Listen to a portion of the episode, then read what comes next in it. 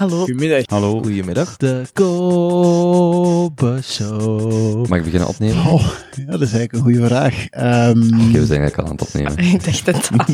De Kobe Show. De Kobe Show. 1, 2, 3, 4. Zeg maar, Herman. Dat ben ik. Maak fouten. Kijk om je heen. Kun je deze eruit knippen? Blijf je verwonderen. Vind het talent in jezelf. Kobe Show. Woe. Oh ja, en luister naar de podcast van Kobe. Ja. Vandaag met uw gastheer, Kobe. Ja, maakt niet uit. We voelen wel gewoon aan. We voelen het wel. Ja. Oké, we zijn aan het opnemen. Yo. Hey. Dag Kobe. Hey Jozef. Ik ben blij dat je hier bent. Ik ben ook super blij. Ah ja, trouwens, ik ga soms vandaag kijken gewoon om te zien of wij nog aan het opnemen zijn. Ja. Voor iemand die, waar ik al tientallen podcasts mee heb gemaakt en die nooit heeft geluisterd, is het wel waarschijnlijk... Je hebt totaal geen idee wat we nu gaan doen hier, toch? Ik heb echt geen idee. Ik heb mij ook niet voorbereid. En ik heb ook niet gevraagd of ik mij moest voorbereiden. Dus ik zit hier met een heel open en warm hart om mij helemaal te laten onderdompelen in de... Maar ik heb wel gezien hoeveel podcasts je al hebt gemaakt. En ik dacht je aan 223 of zo zat? Ik denk dat dit 245 is. Of zoiets. Inderdaad, ergens daar tussen. Ja, en ik heb mij ook voorbereid. Ik heb 2 woorden opgeschreven. Libanon en een rolmodel. Kijk, ik ben zelfs geen grapjes aan het maken. Nog niet. Dat wordt echt awkward als jij mij niet begint neer te halen zo meteen. Nee. Maar dus voor de mensen, ik verwacht dat er wel wat mensen zijn die kennen van de Junto Boys. Ja. Maar wij zijn ook ondertussen, hoeveel jaar bevriend? Wij zijn ondertussen al echt op de kop 3 jaar bevriend. Dat is echt bangelijk, want ik ken u 3 jaar, maar dat voelt precies veel langer. Ja. We hebben elkaar leren kennen op een oudjaarsfeestje in... 19/20. Ja, en we moeten ook nog wel misschien erbij zeggen, of ik zal voor mijzelf spreken, het is wel zo'n beetje zoeken naar op welke toon gaan we dit gesprek voeren, want ik ken u natuurlijk, en ik wil u niet gaan interviewen. Maar ja, goed, dat is even zoeken. Ja. Ik probeer u altijd te zeggen, als ik u heb leren kennen, dat ik u heb leren kennen in de toiletten van een nieuwjaarsfeestje. Ja, met dat boekje, hè? Ja. Met zo die scoren. Ja, dat wij lang in de toiletten hebben gewald. Als ik mijn oog dicht doe, dan zie ik ons nog in de badkamer staan. Ja, dat was... dat was eigenlijk niet zo ver van hier, op het Hesseplein. Ja. Op een badkamer in de buurt van het Hesseplein. Maar hoe zeldzaam is het om met iemand zo random te babbelen op een feestje, om daar ineens zo 1 uur of 2 uur mee te connecteren? Random, dat is echt... In het toilet. Van hetzelfde geslacht. Ja, even dat erbij zijn. En ja, jij zei ook nog eens biedt, dus voor mij is dat ook heel speciaal. Oh, kijk, we zijn begonnen. Ja. Ja, ik zag die lust in uw ogen. Nee. Ja, maar dat was ook omdat op dat feestje er wel ruimte was om te praten. Dat liep niet vol met mensen, dus we hadden ook wel wat ruimte om elkaar te leren kennen. En ik denk ook wel dat we een gemeenschappelijke vriend hadden. Ja. Minstens eentje. Ja. En ik heb je dan leren kennen als iemand die heel... vlot is met mensen. Surprise, surprise. Achteraf heb ik geleerd dat jij uw micro-expressie, kennis, expertise tegen mij aan het gebruiken werd om allerlei... Maar wat mij ook opviel is dat jij ook zo van die dwaze, sociale dingen doet die ik zelf ook doe. Als in, ja, dwaas zou ik dan niet doen. Of ik noemde die dwaas. Of ik deed iets dwaas. Als in, ik heb een boekje, schrijf daar eens iets in. Ah nee, dat was ik die dwaas deed. Ja, jij was... Zo was het. Nee. Ja, wel, dat is zo'n beetje dwaas doen en dat je daarin meedeed. Zo was het. Ja, ik ging gewoon mee in uw dwaasheid, maar dat maakt mij misschien wel ook een beetje dwaas, maar het komt er uiteindelijk om neer van... Ik vond het leuk dat je zo out of the box deed, om zo random aan mensen te vragen, schrijf iets in mijn boekje. En ik weet nog wat ik erin heb geschreven. Weet jij dat nog? Iets met een score op 10? Ja, hoeveel voel jij... Want ik werkte toen nog veel zo... met mensen en ik heb toen al les, denk ik, op de universiteit. En ik deed altijd aan mijn leerlingen om te starten, om zo op te warmen, zo vroeg ik in hoeveel voel jij van een score van 0 tot 10. Dus eigenlijk is dat een schaalvraag. En om daar kan je dan heel, heel gericht vragen van oké, jij voelt u een 7 op 10. Wat heb jij nodig om naar een 8 te gaan bijvoorbeeld? En ik vind dat echt zo'n waardevolle vraag, omdat heel hard concretiseert van wat heb ik nodig? Omdat mensen daar ook gewoon niet vaak bij stilstaan. En ik weet niet eens wat je daarop hebt gereageerd, maar ik wist gewoon dat ik daar een fijne vraag vond aan u en ik vond het ook fijn dat jij dat apprecieerde. Ja, ik denk dat ergens in mijn boekje nog staat en als ik zo moet gokken is aan 7. Ik vond dat wel, ik ben aan het denken... Ja, ik vond dat, ik weet dat ik altijd zo wel de vreemde was die dan zo op feestjes dat soort dingen deed. Ik heb ook eens van mijn broer zo een stempel gekregen met een like. Zo gelijk zo een Facebook like gehad. En dan ging ik zo op mensen stempelen op mijn feestje of zo, zo al dat soort dingen. Maar we hebben daar dan lang gestaan en eigenlijk meteen, want dat was eigenlijk ook wel cool, allee, of niet zo cool. Dus dat feestje was 2,5 maanden voor de COVID-uitbraak. Ja.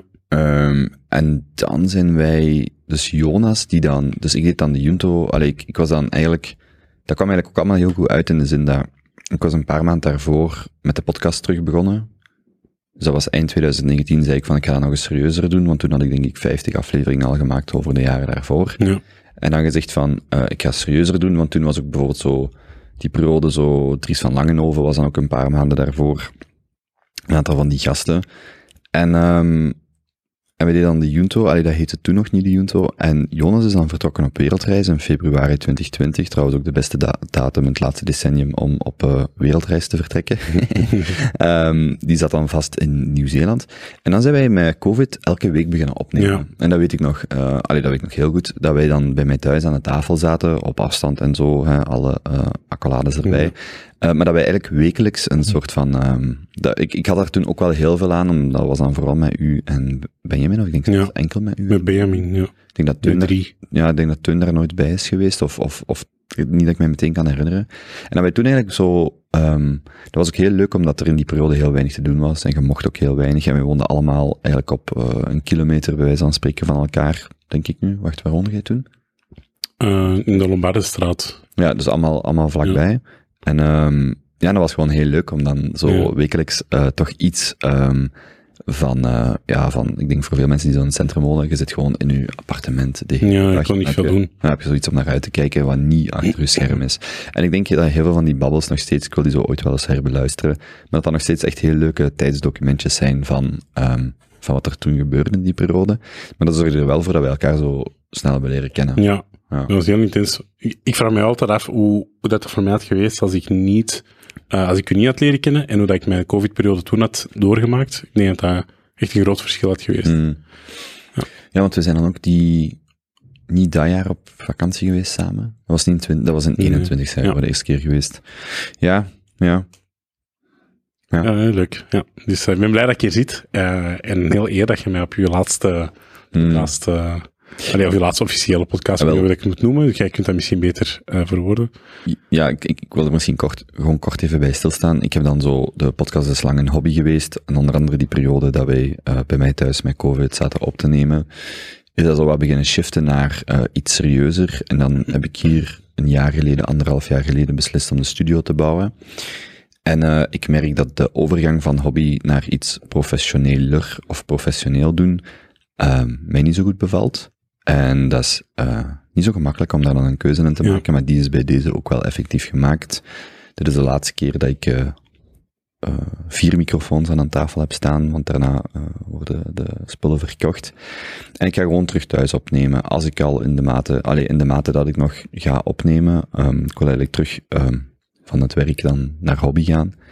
En dan dacht ik, wie moet ik dan uitnodigen om de laatste keer op de podcast te komen? En ik zei het op voorhand al, van het is vaak Jonas die zo mijn nieuwe fases, die dan in een nieuwe studio komt zitten. Maar we hebben dan nog een keer special gedaan, dan nog een Junto Boys hier. En ik dacht, als ik dan nog eens een 1-op-1 op babbel, dan zou dat heel tof zijn om dat mee te doen. Ja, dat is wel echt heel fijn. Ja. Wat heb jij, we hebben... ik zei dat net al zo van, er is zoveel om over te praten, wij kennen elkaar goed... Zit jij ooit op een podcast geïnterviewd of zit jij ooit ergens je verhalen verteld? Of, ik heb veel lezingen gegeven die dan niet per se over mij als persoon gaan, maar wel over mijn professionele carrière. Dus daar heb ik wel veel ervaringen om te babbelen over, veel over politie, veel over maatschappelijk onrecht. En dan wel zo'n paar kleine stukjes in de krant over zo wie dat ik ben. Ook een stuk als DJ is een paar keer in de krant geweest. Dus wel semi-publiciteitsstukjes, maar niet in totaliteit. En als docent zijnde, 3 jaar, is dat ook wel heel tof om ook heel veel van je eigen bloot te geven aan je studenten. En ja, dat is leuk omdat die ook leren kennen op een andere manier dan gewoon docent. Ik probeer ook wel heel dichtbij te staan bij mijn studenten. Dus ik heb wel heel veel verteld over mijzelf aan een groep mensen. Heb jij, wel, ik ga je daar gewoon open vragen. Ik ga je niet één op één interviewen. Ik ga ook wel een beetje ertussendoor wat mopjes maken. Maar ik heb wel zo over de jaren, als jij vertelde over je leven, over dingen die je gedaan hebt, dat zo vaak... dat heb jij ook gedaan. Of ja, zo. En dat leek dan zo, als je leert kennen, zo volledig in het verleden of zo. Maar ik vond dat wel cool. En ik ben even aan het denken, je moet misschien eens gewoon... ik zal niet zeggen dat ik vergeten ben wat uw levensverhaal is, maar stel dat ik het vergeten ben. Je wilt dat ik mij kort voorstel? Ja? Ja, ik ben gewoon even aan het denken, er zijn zoveel interessante dingen om te vertellen. En je kunt dat chronologisch doen, van begin tot einde. Je kunt hier starten. Ja. Ik zou wel gewoon beginnen en dan pik je maar in wat je interessant vindt. Dus ja, wie ik nu ben, waar ik nu voor sta, is... ik woon in Antwerpen. Ik ben nu ondertussen 31 jaar. En ik heb inderdaad veel gedaan in mijn leven. Ik voel dat ook heel hard. Dat ik zo een duizendpoot ben. En soms stoort mij dat. Omdat ik overal een klein beetje vanaf ben, maar ik ben nooit de expert in iets. Dat is soms wel lastig, omdat mensen kunnen dan heel geboeid spreken over één heel specifiek onderwerp en zijn daar helemaal aan toegewijd. Ik heb dat niet. Ik ben DJ, ik heb mijn eigen... draai al 15 jaar. Maar ik ben meer dan gewoon een DJ, want ik wil niet zo gewoon muziek draaien en naar huis gaan. Ik vind dat belangrijk om een stuk sociaal geëngageerd te zijn. Dus ik heb als DJ bijvoorbeeld een eigen concept opgericht, VZ2. Marhaba, wat dat in het Arabisch wil zeggen, wees welkom. Waarbij dat wij dus met live muzikanten hebben gespeeld en daarbij ook jongeren van op straat hebben meegetrokken op podium. Dat wil zeggen, jongeren die bijvoorbeeld nog nooit een trompet hebben vastgehad of een gitaar, mee korte sessies hebben gegeven over die instrumenten en die gewoon wat mee op podium laten komen om gewoon eens te voelen hoe is dat om muzikaal iets krachtig te zijn op een podium, muziek vanuit een andere insteek te voelen. Maar ook bijvoorbeeld fotografen, jongeren die bezig zijn met fotografie, om die gewoon onze fotograaf te worden. Mensen die wel lichtverstandelijk beperkt zijn, die meer willen doen dan in hun tehuis werken. Gewoon zeggen, oké, weet je, kom mee, doe onze administratie ter plaatse, maak contractjes. Dus eigenlijk om die te betrekken in ons concept. Maar dat was in Antwerpen altijd? Dat was meer dan Antwerpen, want wij stonden bijvoorbeeld 10 dagen op de Gentse feesten met heel ons concept.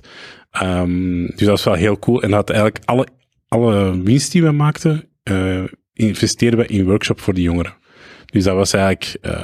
dat is mijn stuk van DJ. En uiteindelijk heb ik dat stuk gecommercialiseerd. Maar wacht, je had toch ook als DJ zo 200.000 likes of zo op Facebook? Ja. Of er was toch zo ook zo... Je hebt dat zo eens gezegd van... dus dat was niet gewoon... Ik ga DJ'en op... Dat was ook wel best serieus, een hele periode lang. Ja, dat was wel vrij serieus. Was dat wel vrij hard aan het boepen, inderdaad. Dus ik maakte ook eigen muziek. Ik werkte samen met mensen... dus dat concept was eigenlijk wel heel goed, en trouwens goed. En we werkten samen met bepaalde influencers destijds. Toen was dat nog niet zo hard als nu. Maar die mensen promoten ons heel hard. Dus wij konden meer surfen op die hun concepten. En uiteindelijk ben ik daar dan mee gestopt met dat sociaal project, omdat ik dan bij de politie wou gaan werken. En helaas werd DJ's leven... werd dat gepercipieerd als iets dat een verlies aan integriteit met zich meebracht. Dus ik zou volgens de politie destijds, toen ik heb gesolliciteerd, was ik niet integer omdat ik in het nachtleven zat. De kans is groot dat ik aan de cocaïne zat en mij zou laten omkopen. Dus ik moest eigenlijk dat stuk laten vallen in functie van mijn andere droom. Dus dat was een heel moeilijk evenwicht. Wacht, is dat iets Antwerpen specifiek met drugsprobleem hier, of is dat gewoon... Nee, in het algemeen. Dat is gewoon politie. Ja. Gewoon politie, dat was via de federale politie dat ik toen nog solliciteerde. En toen ik heb gesolliciteerd, moest ik echt naar de commissaris in bureau, draait zijn scherm en zegt, jij gaat draaien in Budapest, je gaat draaien daar. Hoe integer zijn die als persoon? Ik denk niet dat jij heel integer bent. En ik ben destijds ook begonnen in een cocktailbar in Antwerpen, die daar wel overlast heeft rond van drugs, bijvoorbeeld mensen die cannabis roken voor de deur. Welke was dat? Of waar was dat? Hier in Antwerpen, in Café Olé. Ja. Ik ben daar begonnen als DJ. En dat had een negatieve connotatie bij één commissaris en die had zoiets van, jij hangt er ook mee aan en ik ga je negatief antecedentenrapport geven. Dus dat deed mij heel veel zeer. En uiteindelijk moest ik gaan stoppen, want ik wou ook professioneel echt heel graag destijds met de politie. Ik voelde, omwille van andere factoren, dat ik daar heel graag bij wou, of moest zelfs. Dat was precies zo'n levensdoel. En de rest moest daar misschien even voor on hold, helaas. Wacht, en die...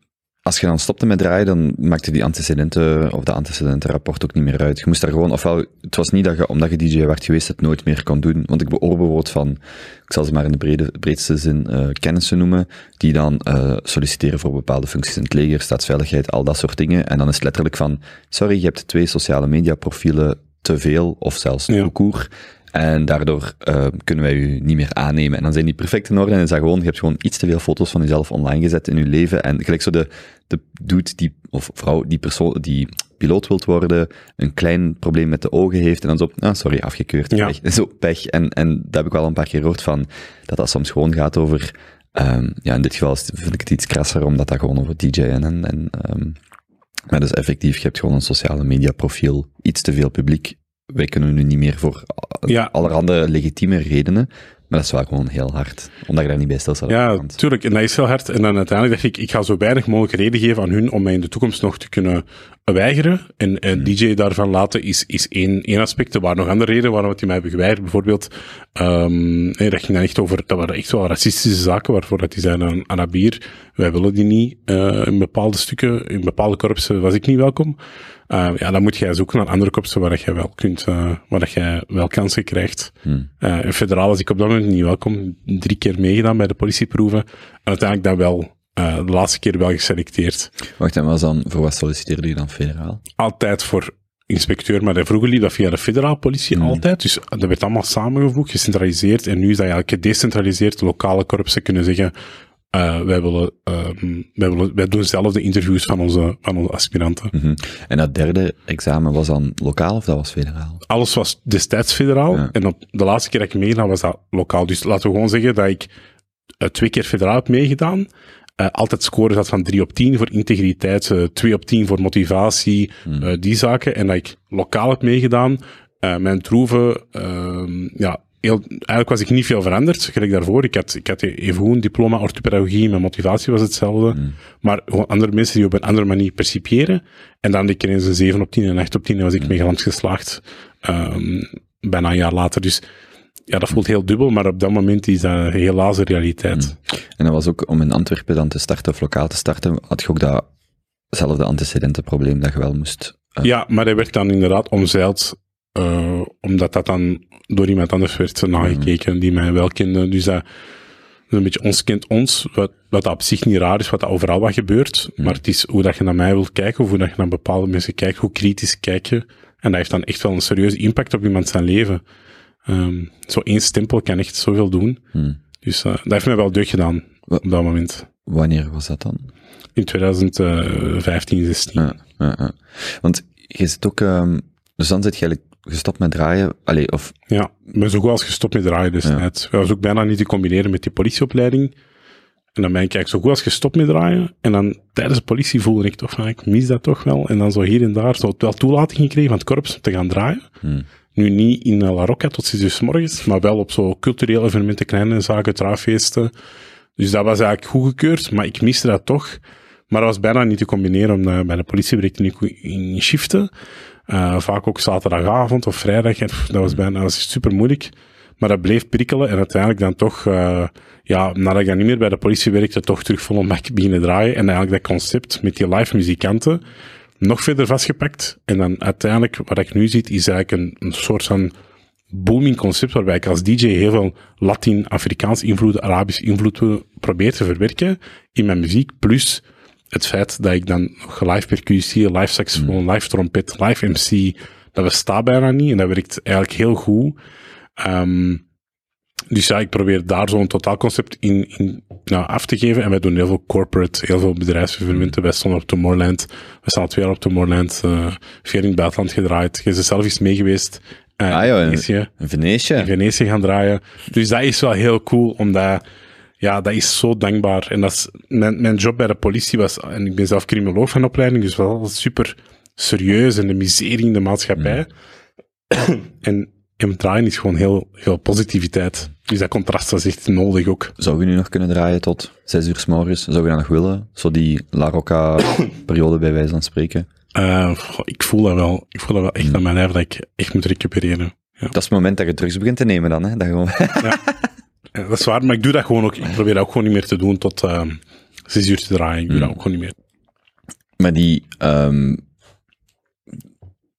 Dus want ik ken eigenlijk Antwerpen totaal niet van zo die feestperiode, maar dus daarvoor, voordat je bij de politie was, dat was dan wel effectief zo de La Rocca's, de Red and Blues, dat type danscafés of weet dat zelf. Ja, ja. Ja, daar draai ik wel af en toe, vooral in functie van studentenverenigingen. Mm-hmm.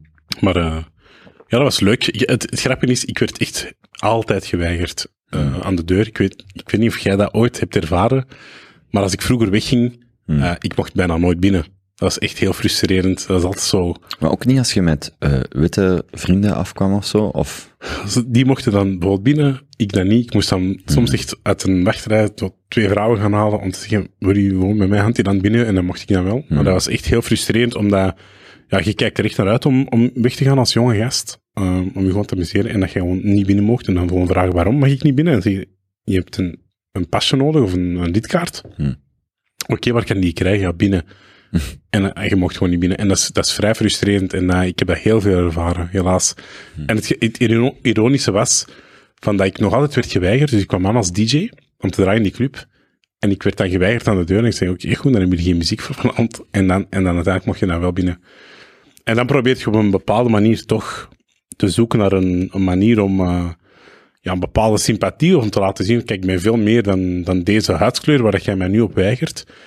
En dan is dat soms echt door een babbeltje slagen met die mensen op bepaalde momenten. En eigenlijk ook op de harde manier gewoon fooi te geven. Eigenlijk is dat zo fout. Maar ik dacht, ik geef je gewoon €5 of €10 fooi. Zodat je mij al herinnert dat ik een goede gast ben. Dat is eigenlijk heel verkeerd, maar dat systeem, dat werkte je zo hard tegen. Ik zal dat nu nooit meer doen.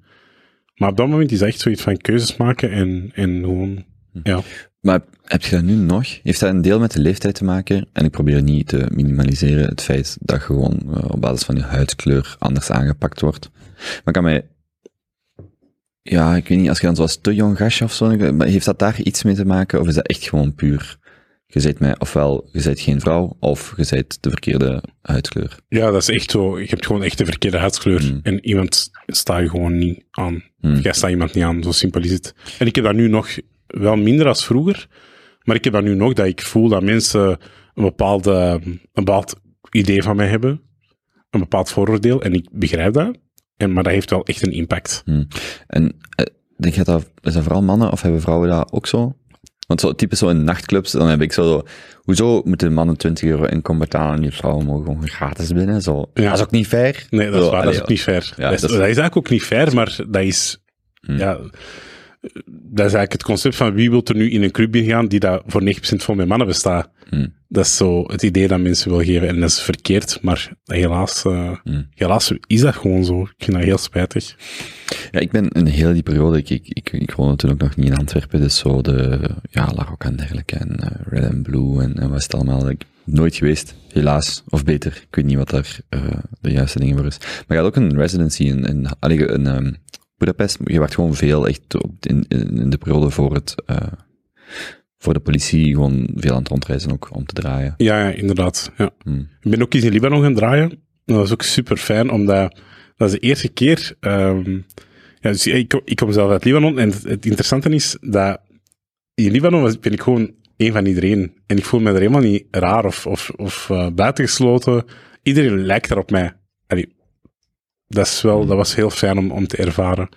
Ja, ik voel me er echt direct thuis. Ook zo wel qua achtergrond, maar ook zo qua...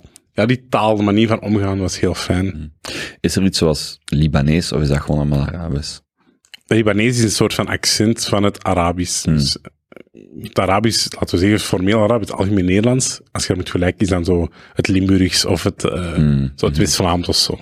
Want hoe vlot is dan uw Libanees, zou ik maar zeggen? Of uw Arabisch, uw Libanees? Ja, ik versta bijna alles. Maar omdat ik niet vaak spreek, voelt je wel, oké, deze gast is niet native Libanees, maar ik spreek het wel heel vlot.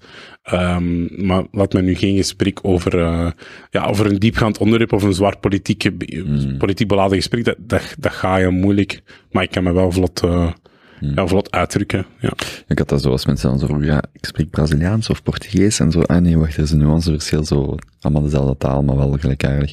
Zijn dan... Zit je dan als inspecteur kunnen beginnen eigenlijk? Of was dat... Want ik ken niks van die functies bij de politie, zo recherche, inspecteurs, ik hoor soldaat zeggen, agent. Zo die verschillende, dat weet ik eigenlijk niet exact hoe dat zit. Ja, dus ik ben inderdaad begonnen als inspecteur, dat is eigenlijk gewoon een standaardgraad. Het is niet dat je begint als rechercheur of zo, dat is ook, rechercheurs zijn ook inspecteur, dat is gewoon een functie. Binnen de politie kun je binnen de recherche werken, maar het zijn ook inspecteurs. Inspecteur is gewoon een algemene graad en ik denk dat die pakt 80% van alle agenten die jij ooit zult zien, dat daar inspecteur zullen zijn. Dus ook wijkagenten bij wijze van spreken, dat is gewoon een heel... Ja, dat is dan een... Alles. Dat is gewoon een functie, dat is gewoon een graad en binnen die graad heb je verschillende functies. Ja. En die kan zo spannend of zo minder spannend zijn als dat je zelf invult. Ik ben dan als inspecteur begonnen, maar ik ben zelf jeugdcriminoloog van opleiding destijds. Had ik jeugdcriminologie en orthopedagogie gestudeerd, met afstudering toepassen jeugdcriminologie. Ja, en ik was daarvoor ook jeugdwerker. Dus ik heb altijd met jongeren gewerkt op straat. En de reden waarom ik bij de politie wou, is enerzijds omdat ik voelde van die jongeren op straat, het gaat niet goed. Die worden constant gecontroleerd. Op een verkeerde manier aangesproken, terwijl dat ik net... proberen om die jongeren te laten zien van, kijk, die is er veilig, zit hier op een pleintje, jij doet niks verkeerd, maar die worden dan de hele tijd pascontrole, dat is super stigmatiserend voor die gasten. Dus ik dacht, een beetje de wereld redden, om het zo te zeggen. Ik ga gewoon aan de andere kant van de barrière staan. Niemand deed dat. Op dat moment was dat, ik kende niemand in mijn omgeving die bij de politie werkte. En wat ik zag was dat vooral zo linkse middenveldsorganisaties, jeugdwerkers, echt keihard werkte, maar gewoon niet doorstroomd tot bij de politie. Ik dacht, ik ga dat gewoon zelf doen. Dus ik ben dan bij de politie gestart. En op een gegeven moment dacht ik, ik ga gewoon met jongeren werken vanuit de politie. Die functie bestaat niet. Wacht, dat was lokaal in Antwerpen? Ja, dat was lokaal in Antwerpen, in Borgerhout. En die functie bestaat niet. Dus het is niet dat je kunt zeggen, ik ga je jeugdwerker zijn bij de politie, maar ik dacht, ik ga dat toch proberen door te pushen. En ik had op dat moment een commissaris die wel mee was in dat verhaal en die had zoiets, oké, Jozef, doe maar, focus je daar maar op. En uiteindelijk ben ik dat beginnen doen en ben ik als inspecteur in Borgerhout, in de wijken, beginnen rondrijden, rondfietsen, rondstappen. En het enige dat ik deed is met jongeren babbelen. Ik had een uniform aan en ik deed hetzelfde als dat ik jeugdwerker was. Dus ik ging daarnaast zitten en ik vroeg niet om een identiteitskaart boven te halen, maar ik vroeg, wat is je naam, gast? En wat doe jij hier? En wat vind jij leuk aan de wijk? En waar kan ik hier een lekker broodje halen? Want jij zegt van hier, ik kom hier net aan en jij weet waar ik hier keigoed kan eten. En die jongeren waren dat niet gewoon en die waren echt altijd in de war. Die waren echt in de war van, wat wil die? Is hij mij nu in de maling aan het nemen? Gaat hij mij serieus oppakken? En ik was gewoon heel oprecht van, nee, ik ben hier omdat ik echt geïnteresseerd ben in wie dat jij bent. En dan begon ik van, ja, wat doe jij? Wat zijn je droom? Waar ga je naar school? En die dachten precies dat die op verhoor waren of zo. Die vonden dat echt super. Dat was echt heel raar. Die reageerden heel angstig. Maar ik wist vanuit jeugdwerk, dat heeft tijd nodig. Die gasten moeten een relatie opbouwen. Je moet daarin investeren. Dus ik ben dat ook beginnen doen. Dus het eerste dat ik deed is, dat die gasten gaan babbelen, die broodje opeten, merci zeggen, doorgaan. Nooit een pas gevraagd. En de volgende dag terug. En de dag daarna terug. En dat was zo'n continuïteit. En na ongeveer 6 maanden, dat heeft mij lang geduurd, vertrouwden die gasten mij. En dan was het van, die zagen mij rondrijden, die waaiden naar mij. Daarvoor zou die gewoon niet kijken, maar die waaiden bijvoorbeeld. En die kwamen ook gewoon spontaan aan mij. En zelfs als die opgepakt werden, of dat die nu iets verkeerd had gedaan of niet, die vroegen achter mij van, waar is Basja eigenlijk? Hoe is het met hem? En misschien kan die mij verhoren zelfs. Die wist dat die iets verkeerd hadden gedaan, maar nog altijd wou die door mij worden verhoord, omdat dat voelde veilig. Die wisten dat ik die niet veroordeelde op die daden. En ik denk dat dat de juiste manier was om daarmee om te gaan. En op een gegeven moment, en ik vind dat wel een fijn voorbeeld, is dat tijdens Ramadan is altijd super spannend. Altijd in Antwerpen. Maar eigenlijk overal, omdat er is heel veel... Ja, mensen komen buiten, dat leeft. Mensen komen op andere momenten buiten dan dat die anders zouden doen. Je mag pas laat eten. Er wordt heel veel klaargemaakt. Mensen zijn buiten, gaan naar de bakken, naar de slager. Dat leeft, die gaan, het gebed is laat. Dus iedereen loopt op straat en na een tijd word je ook gefrustreerd. Waarom? Omdat je kunt niet eten, je wordt moe. Je merkt dat gewoon mensen krijgen een korte lunch, die zijn ook niet gewoon. En op een gegeven moment, ik werk dan als overlastpatrouille, zo werd dat dan benoemd, zo overlastpatrouille voor de Ramadan. Intern of ook extern? Als in, wordt je ook zo gepresenteerd? Of? Er werden overlastpatrouilles ingezet. Dus dat wordt inderdaad zo gecommuniceerd. Ja, dus in de media komt Bart de Wever zeggen, of iemand zegt dan van, we zetten overlastpatrouilles. Overlastpatrouilles, ja, inderdaad. Dat is wel een algemeen term. Ja, in Nederland is het bijvoorbeeld handhaving, bij wijze van spreken. Inderdaad. Ja, inderdaad. En op een gegeven moment vraag ik aan iemand om zijn auto opzij te zetten. Stond voor een garage geparkeerd. En je merkt dat die mens stond heel kort en die kende mij niet. En dat is dan Terloopplein, dat is eigenlijk zo'n brugspleintje in Borgerhout, waar dat jongeren echt vaak met politie in de clinch gaan. En op dat moment, ik zeg, hey, zet u aan de zijkant, die mens die ontploft en die richt zich tegen mij en die pakt mijn kogel weer in de vest vast en je ziet dat, ik probeer mij te verdedigen, maar die mens is vrij agressief. En wat gebeurt er op dat moment, is dat de jongeren van op Terloopplein dat zien gebeuren, en die lopen allemaal naar die man, die pakken die allemaal vast, die duwen die opzij, en die zeggen, dat is een van ons, dat is een goede politieagent, we gaan dat niet toelaten dat jij deze doet met hem.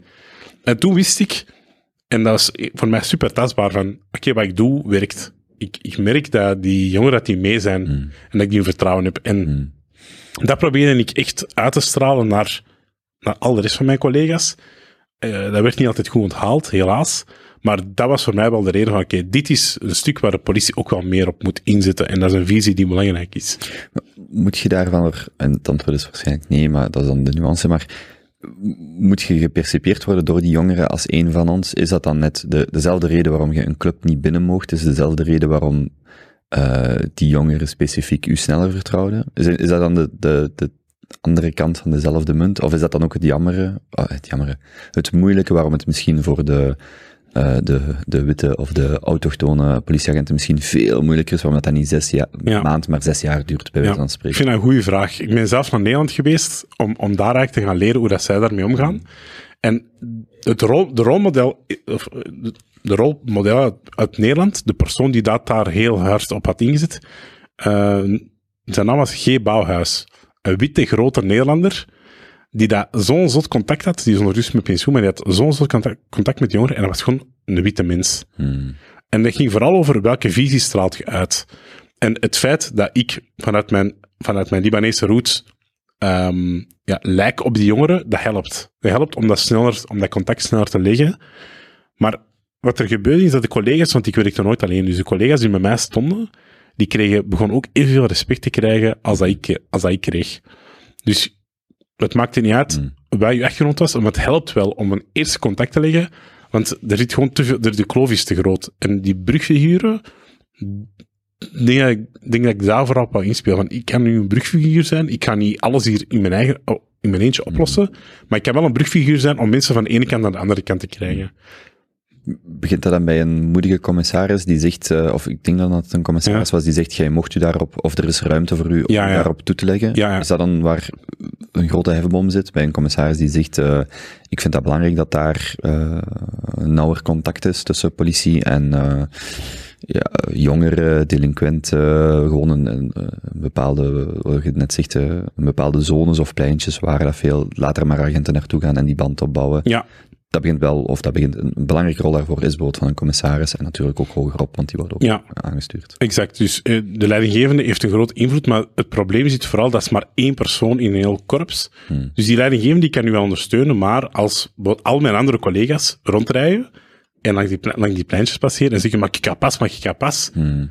Ja, en die worden daar eigenlijk voor beloond, want hoe meer pasjes jij controleert, hoe beter dat jij hebt gewerkt.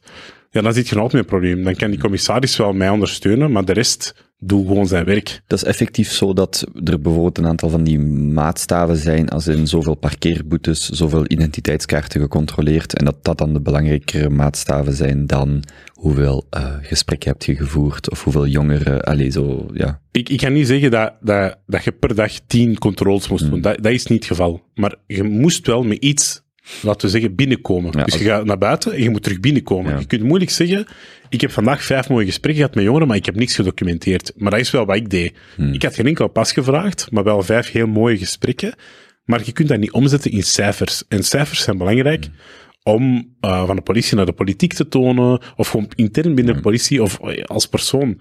Dus als uw collega's 1000 identiteitskaarten op een jaar controleren, bij wijze van spreken, en jij hebt er 150 gedaan, dan krijg jij bij wijze van spreken onder je voeten, of dan krijgt de agent in die rol, waarschijnlijk wordt hij dan anders gepercipieerd vanuit wat zit je de hele dag te doen. Ja. En misschien wel een bepaalde vooroordelen van, wat zit jij eigenlijk heel de dag te doen? In de meest negatieve zin, of perceptie daarvan. Ja.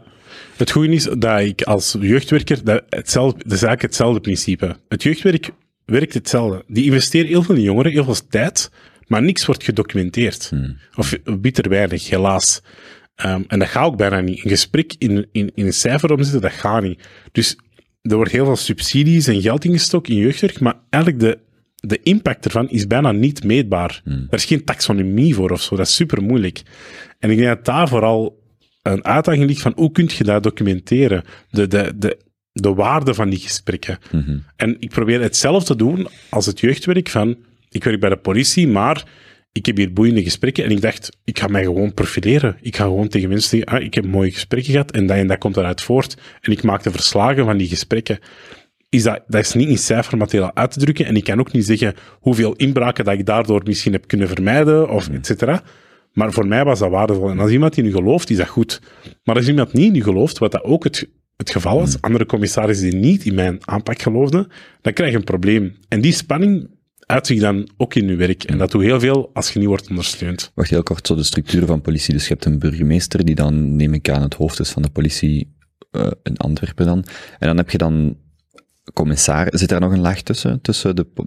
Ik bedoel, daar zit misschien nog een verantwoordelijk, maar zit er qua commandostructuur nog iemand tussen? Ja, er zitten verschillende commissarissen van verschillende regio's. En je hebt een regio-verantwoordelijke en directe commissaris. Eigenlijk, je moet je direct verantwoordelijk aan één persoon, maar er zijn verschillende mensen die ook daarmee in contact komen. Hoeveel commissarissen zijn er in Antwerpen bijvoorbeeld? Zijn dat er 10? Zijn dat er 50? Nee, ik kan dat niet zeggen. Ik denk dat er 100 of zo zijn. Ja, ik weet niet hoeveel. Dat er misschien tussen de 50 en de 100. Ik weet het niet. Maar als jij uw standplaats, bij wijze van spreken, of als er een beter woord voor is, in Borgerhout hebt, of de zone waar jij werkt, met hoeveel commissarissen kom je dan in contact? Ongeveer een 5 tot een commissaris waar je wel zo een contact mee hebt. Ja. En dus als je er ene of een minimum aantal hebt die daar wel in geloven en de andere niet, dan is dat gewoon dikke pech. Ja, absoluut. Dus dat was niet altijd evident. Ja, want en als je dan bijvoorbeeld naar die Nederlandse data kijkt, zien ze dat daar dan wel een bepaald effect dat delinquentie, herhaaldelijke misbruiken, minderjarige overtredingen, arrestaties, dat soort dingen dalen? Of kwalitatief verbeteren, Ja, ik denk vooral dat de relatie tussen jongeren en politie in Nederland veel beter is, maar die hebben daar ook een uitdaging. Ik denk dat de politie in vergelijking met België 10 jaar verder staat, maar dat is met veel. Dat is niet enkel met de politie. Nederland staat vaak op veel vlakken verder dan België. Maar ik denk dat politie in Nederland veel verder staat, omdat die trekken ook veel meer diversiteit aan bij de politie zelf, maar die hebben ook hun uitdagingen. Dus daar loopt er ook allemaal niet van een leien dakje, maar dat hoeft ook niet. Maar de visie is wel wijder verspreid dan in België. Ja, bijvoorbeeld, heel veel politieagenten zitten daar op het internet. Wijkagenten, digitale wijkagenten. Ik ben in Nederland geweest, in Den Bosch, en daar was gewoon een politieagent. Het enige dat idee is met zo'n klein camionetje rondrijden, met zo'n mobiele barista in een politiewagen. Dus met politielogo, en het enige dat idee is koffies drinken met mensen uit de buurt. Hoeveel tijd hebben we nodig om dat hier in België ooit te realiseren? Dus dat zijn heel mooie projecten samen. Dat is misschien een type voorbeeld, ook een van de weinigen die ik ken, dat ze bij de Britse politie dan in bepaalde zones of globaal of over heel het land hebben beslist om niet meer met geweren en zelfs met knuppels of zo rond te lopen. Dus dat ze echt, en dan de Tommies of hoe heten ze, en dat ze er gewoon eigenlijk ongewapend rondlopen en dat dan op voorhand de schrik was van, ja, maar wat dan bij een overval als ze geen wapens bij hebben. Maar dat eigenlijk de perceptie en de band van politie naar burger veel beter wordt en dat de afstand ook veel kleiner wordt, net omdat er niet omdat de autoriteit lager is of het autoriteitsgevoel. En ik heb dat zelfs een paar keer gehad als ik dan in het buitenland zat, waar ik dan bijvoorbeeld in Brazilië of Duitsland de taal aan zich wel spreek. Ik zal altijd in het Engels beginnen. Altijd. En vanuit Ik doe mijn best om met jullie te praten, maar eigenlijk schiet ik mijzelf in de voet, want jullie hebben meer recht om in jullie taal te antwoorden en dan sta ik daar, dus ik hou mij gewoon van de domme en dat is net, dat is maar een fractie van de frustratie die, of van de miscommunicatie of ruis op communicatie met politie. Maar dat is wel heel consequentieel, want als jij het niet krijgt uitgelegd in dit geval, of die agent heeft in het geval van de werkingen een vooringenomen opinie, ja, je gaat gewoon mee worden opgepakt, ongeacht waar je... Allee, zo. Ja, exact. En dan kan ik mij voorstellen dat die kinderen, als er een bepaalde, of die mensen, een bepaalde vertrouwensband is, dat dat een heel andere dynamiek geeft dan...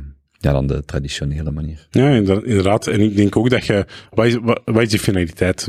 Waar staat politie voor? En moeten wij altijd boeven pakken? Of zijn wij... Ja, is gewoon... Zijn verbindingsambtenaren, politieagenten die je wil verbinden, is dat ook goed. Maar dat is niet altijd makkelijk, omdat je dan tussen wetgevingen terechtkomt. Bijvoorbeeld drugswetgeving. Iemand zit een joint te smoren op straat. Hoe gaat je daarmee om? Moet je die persoon dan direct... meepakken aan een bureau, of laat je dat gebeuren, je gooit dat weg en babbelt iets met mij waarom dat je hier drugs zit te roken. En nogmaals, hoe voelt jij je en hoe komt dat jij tot op dit stuk komt? En ik denk dat daar ook wel iets interessant is, om een bepaalde grijze zone die er nu nog te weinig is. En dan kijken we nu bijvoorbeeld naar alle drugsgeweld in Antwerpen. Ja, dat is gewoon een vicieuze cirkel en ik zie echt vanuit verschillende perspectieven, zowel vanuit jongeren als vanuit politie, als vanuit het parket waar ik nu zit, van hoe dat eigenlijk allemaal loopt, en ook vanuit het stuk vanzelf als geïmmigreerde jonge gast, of vanuit mijn familie die geïmmigreerd is naar België, maar uit iemand met een diverse achtergrond, van hoe kom jij tot bepaalde stukken in je leven? En dat vind ik wel interessant om dat zo vanuit een totaalbeeld te bekijken, maar het is gewoon niet evident om daar zo een eenduidig antwoord op te geven. Maar die ketens moeten besproken worden, maar zelfs daar zitten we nog niet. We kunnen nog niet eens iets doorbreken, we zitten nog op het punt dat we nog moeten spreken over bijvoorbeeld racisme, bestaat dat echt wel. Er zijn nog mensen die dat bijvoorbeeld ontkennen. En als ik dan voorbeelden geef, dan zijn die wel mee, en dan ben ik wel de uitzondering bijvoorbeeld, maar dat structureel racisme, waar ik over spreek, dat is nog altijd iets waar wij heel ver van staan, en daar geef ik lezingen over, waar ik heel geboeid over ben. En dat lukt wel, maar dat gaat traag. Ja, ik heb zo... Ook al verschillende mensen, meer off the record, zeker niet zo vaak op de podcast, die dan zo echt zeggen, en je ziet dat die doodserieus zijn, van, als je echt met het gerecht in aanraking komt, de mate waarin dingen fout lopen, dat dingen niet correct verlopen, dat, en dan heb ik het nog niet zozeer over misbruik en zo, die zijn maar gewoon rechtszaken tout court, dat mensen echt zoiets hebben van, dit loopt zo fout, daar zitten zoveel... En dat is zoiets waar heel gelukkig, of helaas, ik weet niet hoe ik het moet zeggen, 1 op de 1000 mensen, of... meer dan dat, maar relatief weinig mensen mee in contact komen. Maar als je daarmee in contact komt, dat je echt beseft van... Als je dan ook nog eens de verkeerde, tussen aanhalingstekens, huidskleur hebt, of achtergrond, of de taal niet machtig bent. Op een bepaald moment met COVID gingen ze dan ook dan de snelle responsteams, werden dan de bio-responsteams. Dus als jij een agent in zijn gezicht spuwde, bij wijze van spreken, dan werd je door een SWAT-achtig team neergeknuppeld. Dat je wel afvraagt van... Als je dat meemaakt, dat is zo traumatiserend, terwijl natuurlijk gaan niet mensen in hun gezicht spuwen, maar de consequenties van die daad, dat er dan 3 gasten met halfautomatische geweren en ik zie ze zelf vaak rondrijden, uit een auto springen, dat is wel heel heftig. Ja. En als je dan, bij wijze van spreken, een witte 16-jarige bent, dan zal ze waarschijnlijk, gemiddeld gezien, iets chiller zijn dan de vooringenomenheid. Als je dat meemaakt, kan ik mij voorstellen dat dat extreem traumatisch is. Ja, dat is absoluut. En dat is ook dan een systeem, dat is ook heel moeilijk om daar, neem ik aan, om daar echt een verschil in te maken of zo. Nee, niet een verschil te kunnen maken, maar om dat structureel te veranderen. Ja, ik ben echt keihard tegen de muur gelopen. En ik ben ook een mens, ik maak ook fouten, maar ik voel dat ik een stuk de weg heb kunnen vrijmaken. Maar uiteindelijk, ja, ik kan... Dat gaat dan ook ten koste van mij persoonlijk, dus dat is niet evident. En dan is het beter om te zeggen, oké, ik doe een stap opzij, omdat dat beter is, voor mezelf, maar ook voor de organisatie. En uiteindelijk dan zeggen, oké, ik ga gewoon andere mensen inspireren. En daarom ben ik dan ook les beginnen geven, en die vorming beginnen geven, omdat ik voel, oké, mijn impact hier is veel groter, omdat ik vanuit de politie wel zaken kan zeggen die ik heb gezien. En ik blijf verbinden. Ik ben totaal niet negatief over de politie. Er gebeuren heel veel mooie zaken. En er wordt echt wel geïnvesteerd. Maar ik denk gewoon dat er nog veel veel beter kan. En dat is met veel zo, helaas. Ja. Ik heb een familielid, die ging de politiek in en na 2 jaar zegt hij, dit ben ik kotsbeu, omwille van de structuren, van de beslissingspatronen. Heb je ook zoiets gelijkaardigs gehad, dat misschien de promotie of de dag waarop je in de foto staat bij uw mama thuis, dus daar verwijs ik specifiek naar, van de eetaflegging, denk ik. Als die dag uw hoogtepunt is, of een van uw hoogtepunten, dat je echt wel aan een bepaalde periode merkt van, dit is niet zo rooskleurig als ik dacht dat het zou zijn. Is dat dan ook effectief gebeurd? Ja, bij mij is een keerpunt vooral geweest dat ik tegen mijn commissaris iets zei van, ik zou zelf heel graag op je stoel willen zitten. Ik heb wel gezegd van, ik vind dit echt een heel... Ja, het feit dat jij hier zit en zo kunt inspireren en beleid kunt voeren op een lokaal niveau in Borgerhout vind ik heel interessant. En dat hij dan zei van, een bruine gaat nooit op deze stoel komen zitten. En vanaf dat hij dat toen heeft gezegd, is er bij mij iets geknakt. En dat heeft mij altijd geraakt. En hoe lang werkte je toen bij de politie? Ik denk toen een 2 jaar, een beetje. Dus dat was voor mij super moeilijk. Maar je bereidt je daarop voor en je weet van, dat ga je... Ja, je relativeert dat, of je probeert dat te relativeren. Dat hoort er nu even bij. Er komt altijd weerstand als je iets opentrekt en je verandert wat kaarten. Daar komt weerstand bij kijken. Maar dat, als persoon, zonder al te veel bondgenoten, is dat wel zwaar. Ja. En dan gebeuren er zaken. En dat is heel spijtig. Maar dan denk ik, hoe... Die ervaring probeer je om te zetten. Ik probeer dat niet... in een burn-out te gaan, ik probeer dat niet cynisch te worden, ik probeer dan gewoon te zeggen, weet dat, ik heb dat allemaal gezien, ik neem dat op, en ik kan nu vanuit die stem spreken en dat gebruiken om goed te doen. En dat doe ik nu nog, ik spreek voor politiekorpsen, maar ik begeleid ook jongeren die naar de politie wil gaan. Ik zeg, kom, ga maar, ik ga u helpen. En als je daar zit en je zit met een frustratie, ik ga u wat meegeven dat ik zelf heb meegemaakt. Dus dat doet mij wel deugd. Misschien een moeilijke vraag of een vreemde vraag. Was volgens u, als je daar, ik weet niet, een percentage op moet plakken of zo, maar het verschil tussen en dan heb ik het over de neutraliteit, de perceptie van mensen over de politie en de effectieve neutraliteit. En ik weet dat, het hangt ook weer af welk korps, welke collega's. Ja. Maar ik kan me wel voorstellen dat veel mensen, veel mensen op de straat, de politie, als je vraagt hoe neutraal is de lokale politie, dat die zeggen een 8, een 9 op 10. En als je er hebt gewerkt, dat je echt wel iets hebt van, dat is totaal niet zo. En het gaat mij ook niet om van, de politie is helemaal niet neutraal, er is geen neutraal, alleen mijn hoofd, je kunt niet totaal neutraal zijn. Maar ik kan me wel voorstellen dat veel mensen verschieten van hoe partijdig of hoe vooringenomen dat toch is. En bijvoorbeeld voor mijzelf, en dan ben ik iemand die amper problemen heeft gehad met de politie, om niet te zeggen geen. Het eerste wat ik doe is mijn camera opzetten. Ja. Gewoon vanuit een reflex van, dat is mijn enige... En dat is zelfs voor mij die amper problemen heeft en die relatief veilig door de politie wordt gestopt. En het laatste wat ik denk is, dit zou in het ergste geval mijn leven kunnen kosten als een routinecontrole, waarvan er echt mensen zijn die zeggen, dat klinkt misschien zwaar, maar daar zit ik aan te denken, daar heb ik nog nooit aan gedacht. En toch is mijn reflex...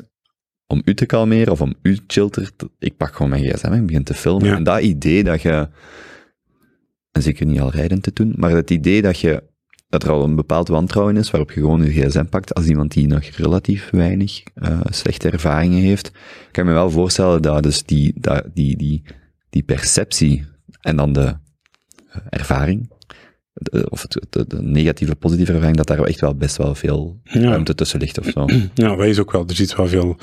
Ja, maar ik vind ook wel enerzijds dat de vooroordelen, vooringenomenheid, dat mag er zijn. Ik bedoel, wij zijn allemaal mensen en dat helpt ook vaak. Maar politie verwijzen dan bijvoorbeeld vaak naar hun buikgevoel of hun... Ik voel dat een luxe auto iets bijvoorbeeld. En...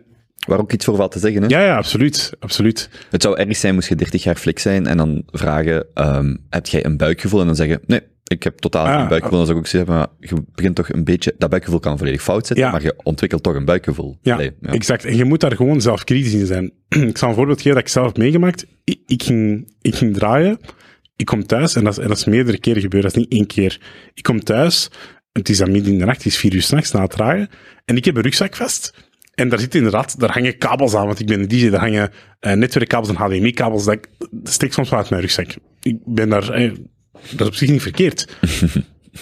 En dat is echt gebeurd, dat is 2 keer gebeurd, dat ik dan tegen ben gehouden in mijn eigen straat, en dat ik daardoor dus moest verantwoorden wat in mijn rugzak zat.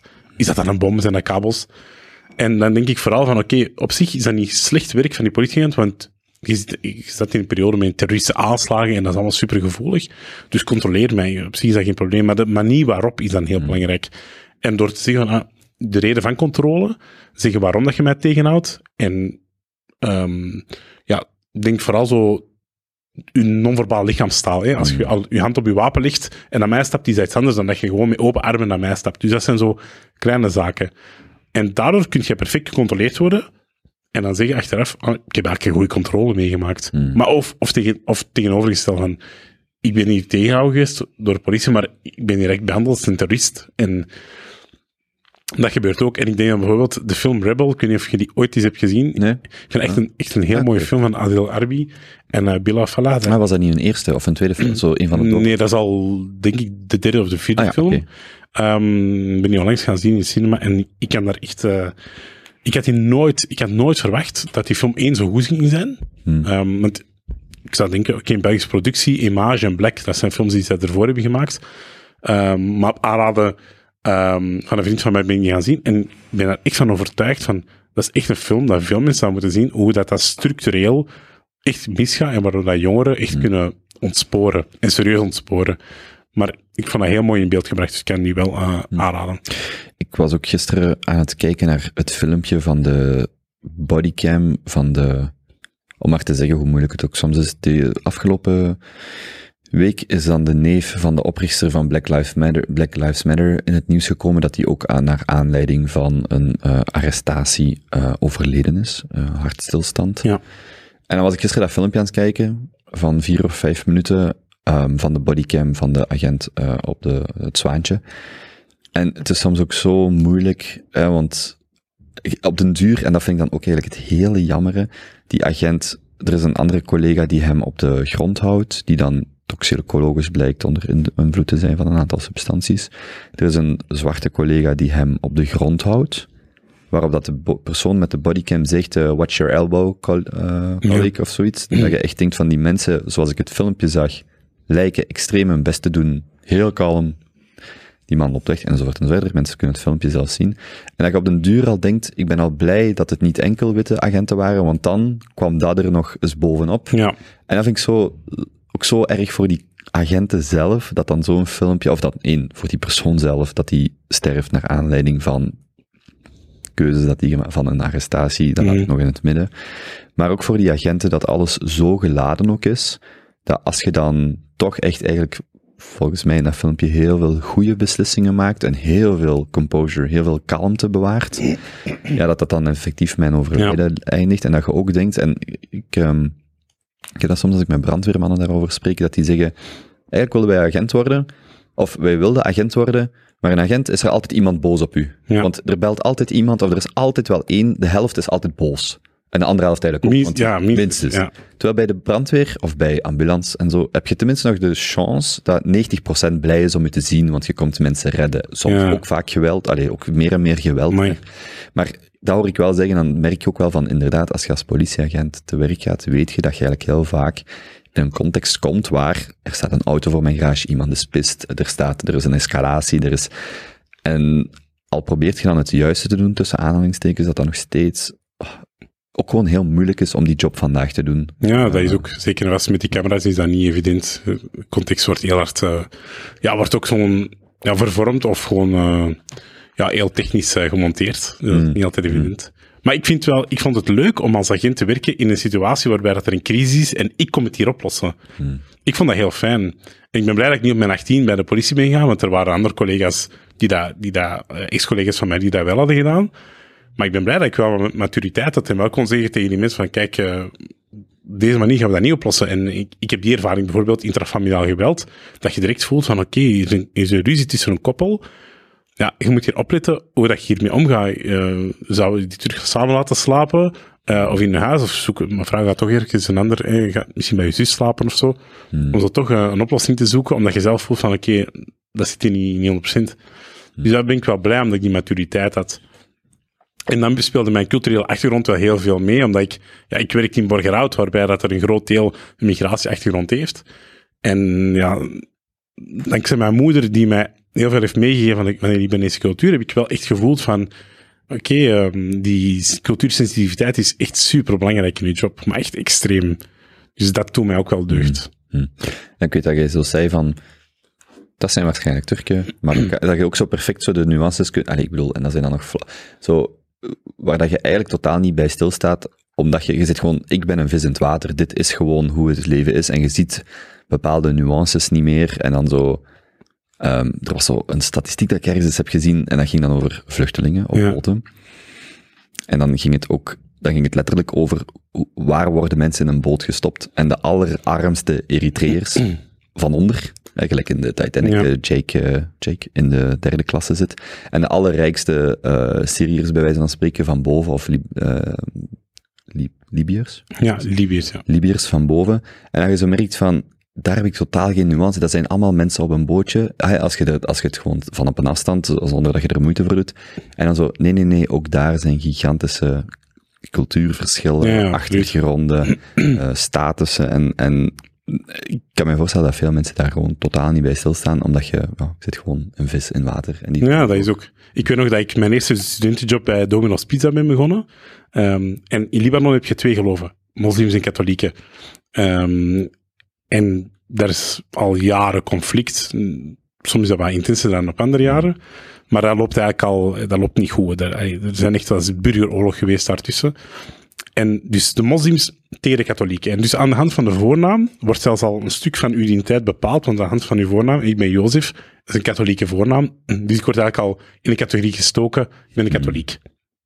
Anders zou ik Jozef zijn. Hè? Als ik een moslim was, dan had mijn moeder mij Jozef genoemd. Dus je krijgt al een bepaalde categorie. En ik weet nog dat ik bij Domino's Pizza begon, en dat daar verschillende Libanees waren, maar die waren moslim. En je voelde al direct zo'n bepaalde spanning van, die zijn al tegen u. Maar jij had daar nooit bij stilgestaan. Je zou denken, het zijn allemaal Libanezen samen. Maar bij ons is dat al direct zo...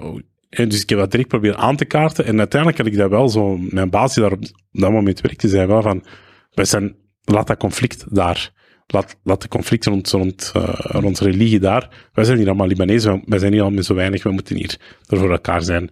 En dat heeft mij echt wel heel veel, heeft mij echt geïnspireerd, omdat ik dan ook, gewoon die vooroordeel die ik ervoor kreeg, gewoon totaal kon wegcijferen daardoor, dat is goed.